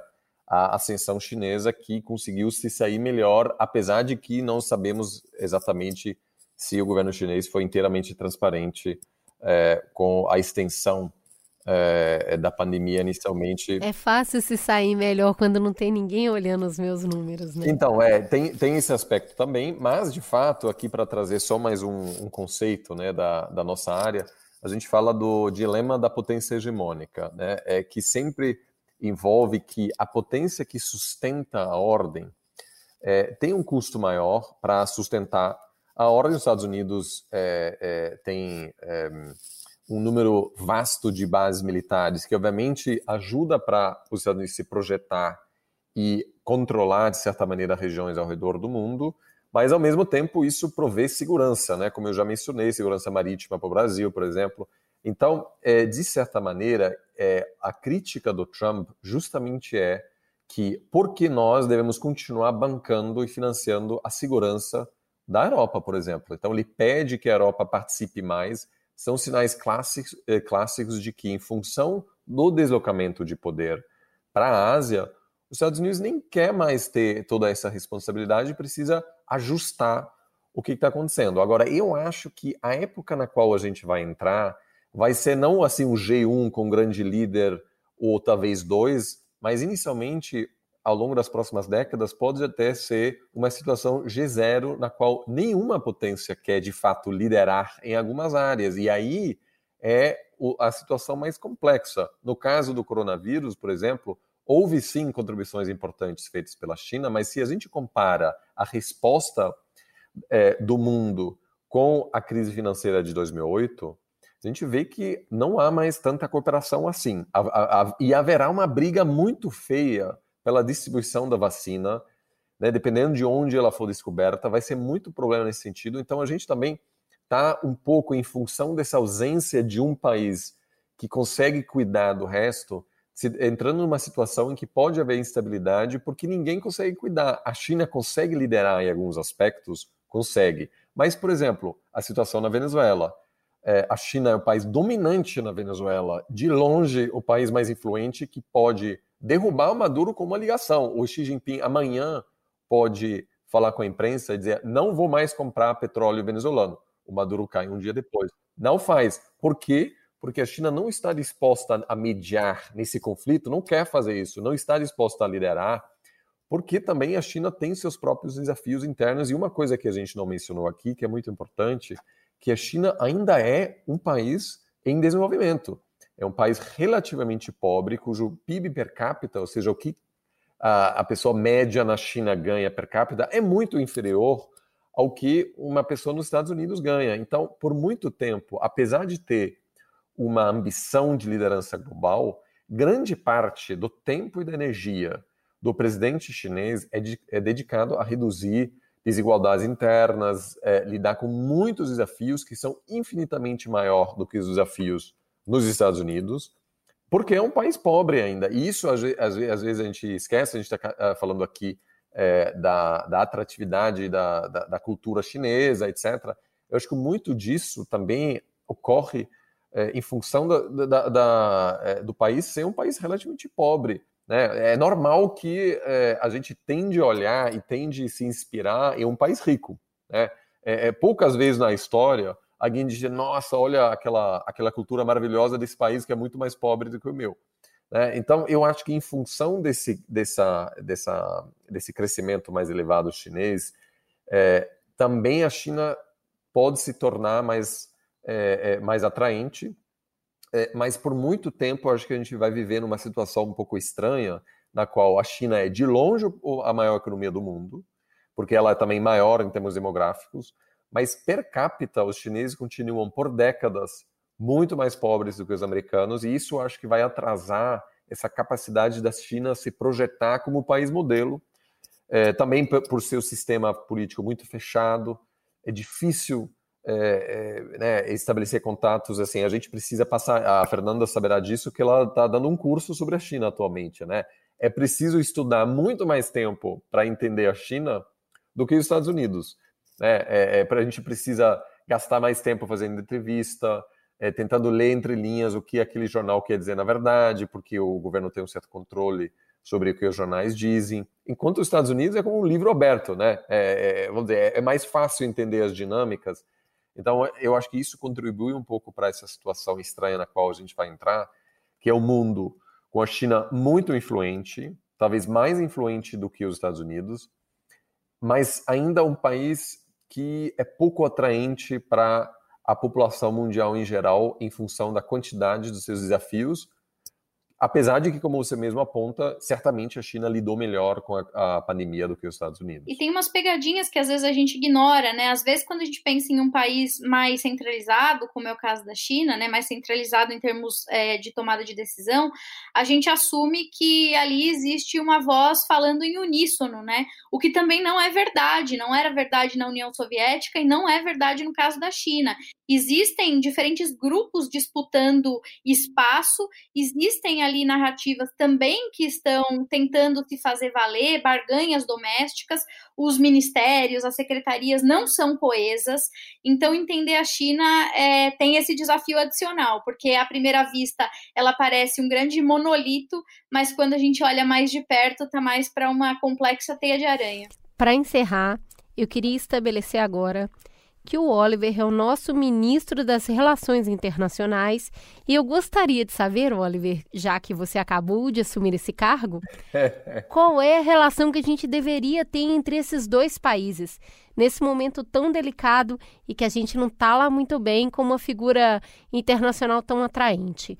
O Brasil, a gente sabe, tem uma série de dificuldades é, de se colocar como um país expoente e agora ainda mais é, já nos beneficiamos de estar tá no meio termo entre o país e outro e ganhar de um e ganhar de outro. A gente tem a oportunidade disso. Você acabou de falar agora no programa. Se eu não vou ficar com a China, você me oferece algo melhor? Você hoje, como o nosso novo ministro de Relações Internacionais, como a gente poderia dançar essa dança entre os dois países? E depois, Fernanda, eu queria saber de você. Bom, eu é, agradeço a indicação, é um prazer ser chanceler e também saber que eu não posso ser o pior chanceler da história diante de quem ocupa esse cargo atualmente, me deixa mais tranquilo. A barra tá baixa pra caramba, né? Pois é. Eu, eu acho que é, é, não há dúvida de que o Brasil precisa ter boas relações com os dois. Eu acho que o Brasil não deve é, articular uma preferência clara como o atual governo está fazendo, porque é, não se ganha muito é, se aproximando demais, é, tendo uma má relação com o outro. É, me parece que é, a política externa brasileira até 2018 acertou em não se deixar influenciar muito pela orientação ideológica do seu atual governo. É, em geral, a gente teve muita continuidade, né? lembrando que o presidente que tomou a decisão de reconhecer a China comunista foi o Geisel. Né? É, ou seja, não foi um comunista, um presidente comunista, certamente. É, então, que não certa, né, foi anticomunista, mas percebeu que cooperar com a China era vantajoso para é, o Brasil. Muito pragmático. Então, eu acho que a gente, como eu disse, né, a gente tem que deixar é, nossas é, preferências ideológicas um pouco de lado. Claro que alguns vão ter uma preferência pessoal para, enfim, é, interagir mais com os Estados Unidos ou a China, mas fato é que nesse mundo de duas grandes potências, por enquanto o Brasil precisa fortalecer suas relações, tanto com Washington como é, com Pequim. Isso não quer, por exemplo, ter uma relação econômica importante com a China não quer dizer que a gente concorda e apoia tudo o que acontece na China, e o mesmo com os Estados Unidos. Eu posso ter uma excelente relação diplomática com os Estados Unidos, discordando de muito daquilo que os Estados Unidos faz, o que acontece dentro dos Estados Unidos.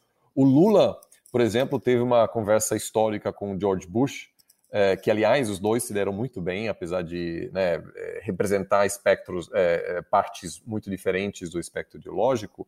O, o Bush convidou ou pediu para o Lula apoiar a intervenção americana no Iraque, e o Lula disse: Olha, presidente, a minha guerra é a guerra contra a pobreza. Então eu estou nessa guerra atualmente, depois a gente volta a conversar. E o Bush entendeu perfeitamente, disse, não, tudo Na bem. Na volta a gente é... compra, Bush. Isso, a, gente dá uma volta. É, é, é, mas o Lula, o Lula teve uma excelente relação com o Bush. É, é, a relação melhorou ao longo do governo Lula com os Estados Unidos. E, e, da mesma maneira, o, a relação de um presidente centro-direita, o Temer, é, conseguiu aprofundar muito a relação com a China é, durante sua presidência. Então, eu acho que isso é importante é, mostrar de novo, que a gente precisa fazer de tudo para evitar a importação dessa briga entre essas duas é, é, potências, que vai marcar a nossa geração, né? que vai para anos e anos, vai ser uma realidade. Então, é, quando o Brasil decide vamos ou não vamos é, escolher a Huawei como a fornecedora da nossa rede 5G, isso precisa ser um processo estratégico e não um processo que diz eu gosto mais dos Estados Unidos ou da China. Então, eu acho que é, quanto mais pragmático, melhor. E não pode haver dúvida de que o Brasil só pode se desenvolver e aproveitar dessa nova dinâmica se tiver um ótimo diálogo com os dois países. Fernanda, na briga entre os Estados Unidos e China, você torce pela briga? Olha, na briga entre Estados Unidos e China, eu torço para que nós saiamos todos vivos, viu? Essa é a verdade. E vivos no sentido não apenas literal, né? Porque estamos falando de potências cuja capacidade de destruição, digamos, é considerável, mas do ponto de vista da nossa própria estabilidade, estabilidade, qualidade de vida, né, das escolhas que a gente faz todos os dias, porque essas é, disputas, que num primeiro momento parecem tão distantes do cidadão comum, do cidadão médio, elas, na verdade, afetam em grande medida a nossa vida cotidiana. Elas impactam o preço do produto que a gente consome, elas impactam os termos do serviço a que a gente tem acesso, elas impactam a nossa possibilidade ou impossibilidade é, em termos de mobilidade, elas impactam as notícias que a gente consome, elas impactam as narrativas a que a gente se associa. Então, o mundo que é marcado por essa disputa de narrativas, que é marcado por essa disputa é, potencial aí de, de interesses, é, faz com que todos percam, né? É uma disputa que de fato não tem vencedores. E eu gostaria de fazer cor ao que o Oliver disse. Fiquei feliz de saber que a gente teve uma transição para melhor no ano de 2020, porque até agora todas as transições foram para pior, e fico mais feliz ainda de saber que se a gente for checar o currículo Lattes do Oliver, vai ter doutorado né? Então, fico particularmente feliz de saber que agora tem que a gente pode confiar. Tá Mas é, eu, só queria, fazer o, o coro ao que ele falou, porque quando a gente aprende relações internacionais, né? Dia 1 um, da aula 1 um, do primeiro dia dos estudos em relações internacionais. A gente senta na cadeira da sala de aula, o professor diz assim: olha, pessoal, é o seguinte, nas relações internacionais não existem amigos, existem interesses. E tudo que vem depois é basicamente a seguinte tríade, né? Vou resumir o curso de relações internacionais em três frases. Primeiro, a gente aprende que os países possuem interesses e não amigos. Depois, a gente aprende que a política externa tem que ser política de longo prazo. E depois a gente aprende que política externa é política de Estado e não é política de governo. Esse é, assim, o básico do básico, relações internacionais for dummies. E aparentemente, o que a gente tem visto acontecer em vários países, incluindo no Brasil, é uma transgressão das regras básicas de relações internacionais. A gente, no momento, nem trata as relações pela perspectiva do pragmatismo dos interesses, a gente, ao mesmo tempo, não olha para o longo prazo, é política curto prazista, e a gente também não olha para uma relação que pensa é, a política externa como política de Estado. A gente faz política de governo. Então, hoje eu, eu estudo Estados Unidos, como a gente tem discutido aqui, e quando os próprios americanos me dizem, não, o governo brasileiro é aliado né, dos Estados Unidos, eu respondo, olha, o governo brasileiro é aliado ao trumpismo, não é aos Estados Unidos, porque, inclusive, se trocar o governo amanhã, eu nem sei se o novo governo vai querer se associar ao governo atual do Brasil. Então, é, são riscos muito grandes que a gente corre. E qualquer política externa que fosse minimamente responsável, ela deveria ser uma política externa de diversificação. A nossa avó já dizia isso para gente: não coloque nunca todos os seus ovos numa única cesta. O Brasil não só colocou e tem colocado os ovos numa única cesta, como diga-se de passagem, a cesta tá assim é, um pouco capenga e vivendo num contexto de terremoto. Então, é, o nosso cenário não está muito bom. Né? A barra está baixa e para fazer mais uma referência falando em barra, tá difícil segurar a barra que é gostar do Brasil. Juliana, tá muito difícil escolher o nosso ministro das Relações Exteriores. Eu acho que essa season final não me ajudou a escolher, tá? Eu tô super em dúvida entre os dois, eu não sei o que fazer agora. Ninguém me ajudou aqui nesse desafio final. Não, eu voto no Oliver, eu sem acho... dúvida nenhuma, nenhuma, sem dúvida alguma, voto se for no desse. Governo, se for desse governo, eu, eu não quero. Não, eu, eu, voto no Oliver e me disponho a ser uma fiel operária entendeu? ali ajudando o Brasil a reverter essa crise. Mas eu absolutamente, sem dúvida, escolho o Oliver. Olha aí, gente, eu diria que temos Temos alternativa, a gente não tá mal por falta de alternativa. Fiquem com isso, fiquem com essa, com essa informação na cabeça de vocês. Temos alternativas. É, é muito claro, entende? Não tá ruim porque não tem alternativa. Temos alternativas. Farol aceso. Vamos pro farol aceso, gente? Vai lá, Oliver, começa por você. O que, que você vai indicar? Bom, eu queria indicar o último seriado no Netflix que eu assisti e gostei muito, chama Nada Ortodoxo. É, de uma menina que, enfim, foge de Nova York e, e vai para Berlim.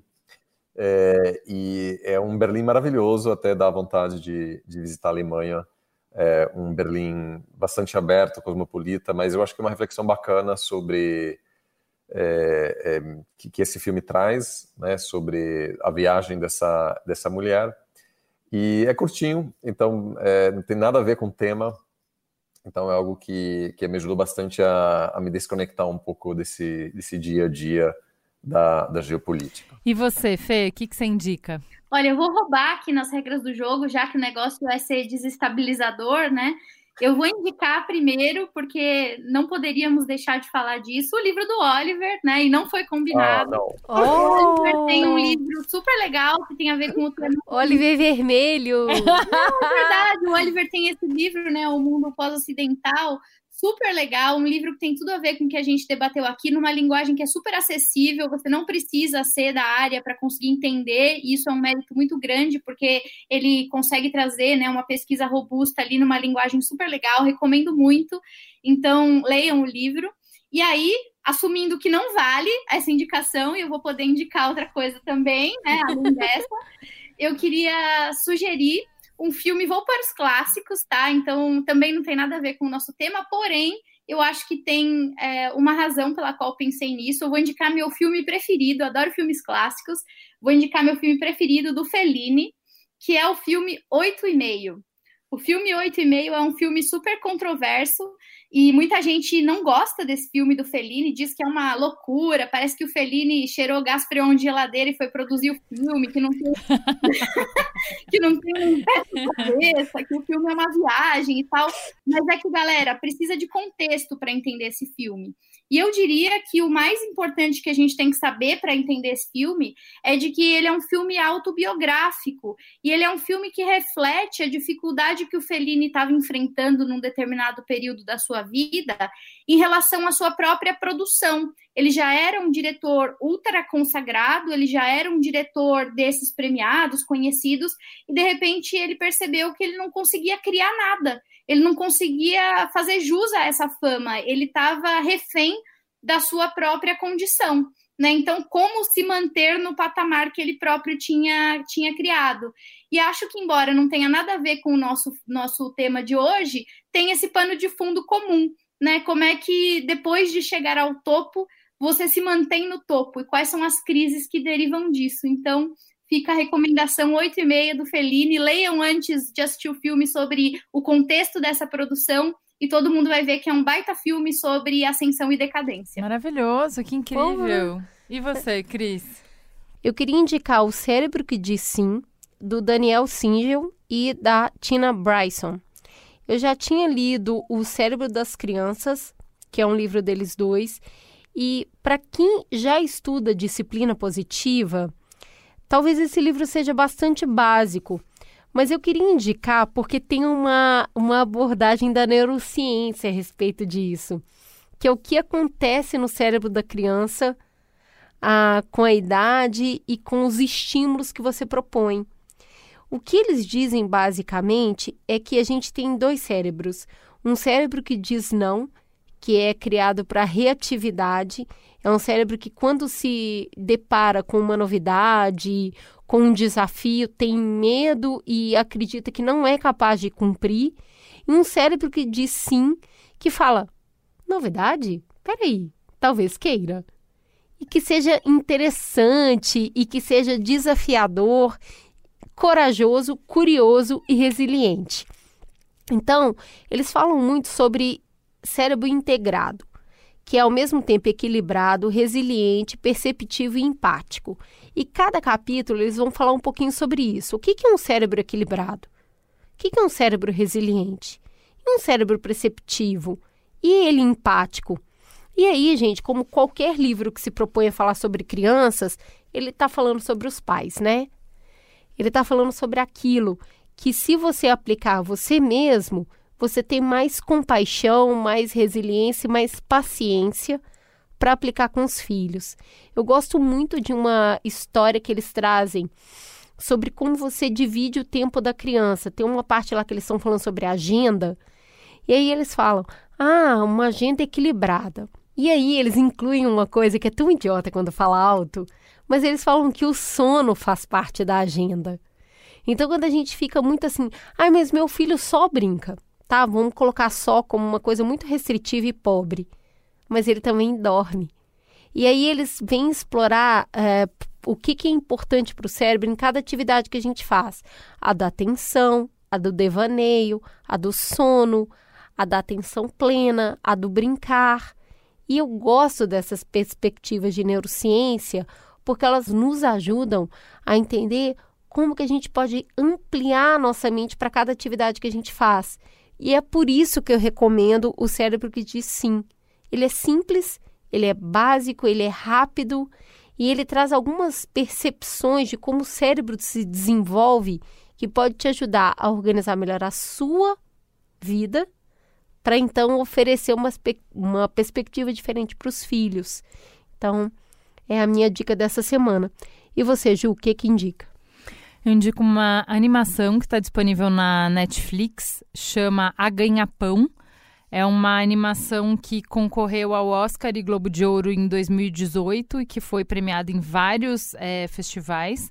Ela vai contar a história de uma menina em Cabul é, logo quando o Talibã é, toma o poder, e aí as mulheres não podem mais sair na rua, não podem mais comprar, não podem mais estudar, não podem mais existir. E aí ela é filha de, de um professor e de uma escritora. Ela é, é de uma família que gosta de contar histórias, ela é muito boa com histórias. E aí, de repente, o pai dela é preso, e aí só sobram três mulheres, ela, a mãe e a irmã mais velha e um bebê. E aí, como é que vai sobreviver? Vai comer como? Se mulher não pode sair na rua, não pode, vai fazer o quê? E aí ela se vira em 10 e ela corta o cabelo e ela vira um menino para poder sustentar a família. Cara, assim, a, a, a, ilustração, o jeito, a técnica do desenho é lindíssima. Então, uma coisa de um pouco que a gente se, é, se conecta, que é um pouco do cordel, sabe? do jeito de contar a história antiga. Então, o, o, visual é desse cordel, que não é cordel, né? Não sei como é que é o, o, o equivalente árabe. Mas dessa coisa de, de técnica de contar história na beira da fogueira e tal, e o jeito que eles contam essa história, essa narrativa, é muito é, parecida com isso. É, é uma história muito delicada, muito bem contada. É, e eu vou só ler o, uh, como eles começam e como eles terminam, que eu acho muito emocionante, que é Somos uma terra cujo povo é o maior tesouro. Estamos nos limites de impérios em guerra. Somos uma terra dividida nas montanhas Hindokush, queimada pelos olhos ardentes dos desertos do norte. Escombros negros contra picos de gelo. Somos Auriana, a terra dos nobres. Levante suas palavras, não sua voz. É a chuva que faz as flores crescerem e não o trovão. Cara, é muito, muito bonito. É uma história sobre resistência. É uma história de dor e é uma história de resistência. E é uma resistência que vem de gerações e que vem de séculos. É, eu achei muito, muito bonito ver nesse momento que a gente está vivendo é, como que, que o amor, como que a solidariedade, como que a coragem, como é, os valores que são mais caros para a gente dentro da nossa humanidade sobrevivem mesmo em tempos sombrios. Muito bonito, chama A Ganhar Pão na Netflix. Boa! Vamos então para o Fala que te escuto? Fala que te escuto. Bora pro Fala que eu te escuto no Twitter, você nos segue no arroba mamilospod. Ou oh, essa semana só teve gente chorando, basicamente, viu? Lavando louça com as lágrimas, lavando o corredor do supermercado com lágrimas. Eita! Como fez a Milene, arroba Micatri. Ai, meu coração, ouvi hoje o Mamilos 259 sobre saudade e me fez navegar pelo tempo.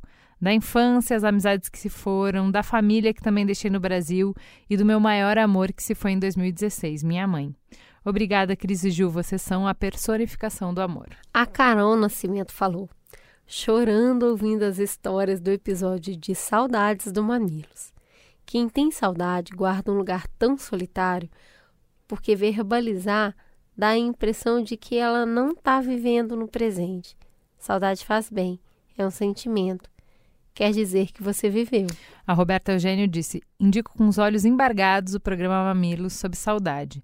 Eu nunca me emocionei tanto e me teletransportei para tantos lugares com um programa. Paulinho da Viola diz que a saudade cria ruas sem saída. O Mamilos usou a saudade para o desaguar em tempos de clausura. Olha quanta poesia, Roberta. Não é mesmo? Amei. Para completar, a dona da história que fez muita gente chorar, que é a história da filha com o pai, o Carlos Quintal, ela mandou a foto da tatuagem, o Aiko Dodô. Foi muito lindo. O arroba Pirlim Pimpim nos disse: Obrigada, Mamilos, Cris e Ju, por contarem minha história de amor com meu pai no episódio de Saudade. Agora ela está mais eternizada ainda. Ele ficaria honrado e eufórico ouvindo o seu nome. Obrigada. A Tatua Ecododô e a dupla dinâmica. Ela mandou uma foto linda, não só da tatuagem, como dela com o pai dela. E um monte de gente interagiu, elogiando a história, contando suas próprias experiências com o pai, com entes queridos. Ô thread que vale a pena, hein? Tá muito lindo. No Instagram você também nos segue com mamilospod. A gente coloca destaque dos programas, farol aceso, um monte de conteúdo especial.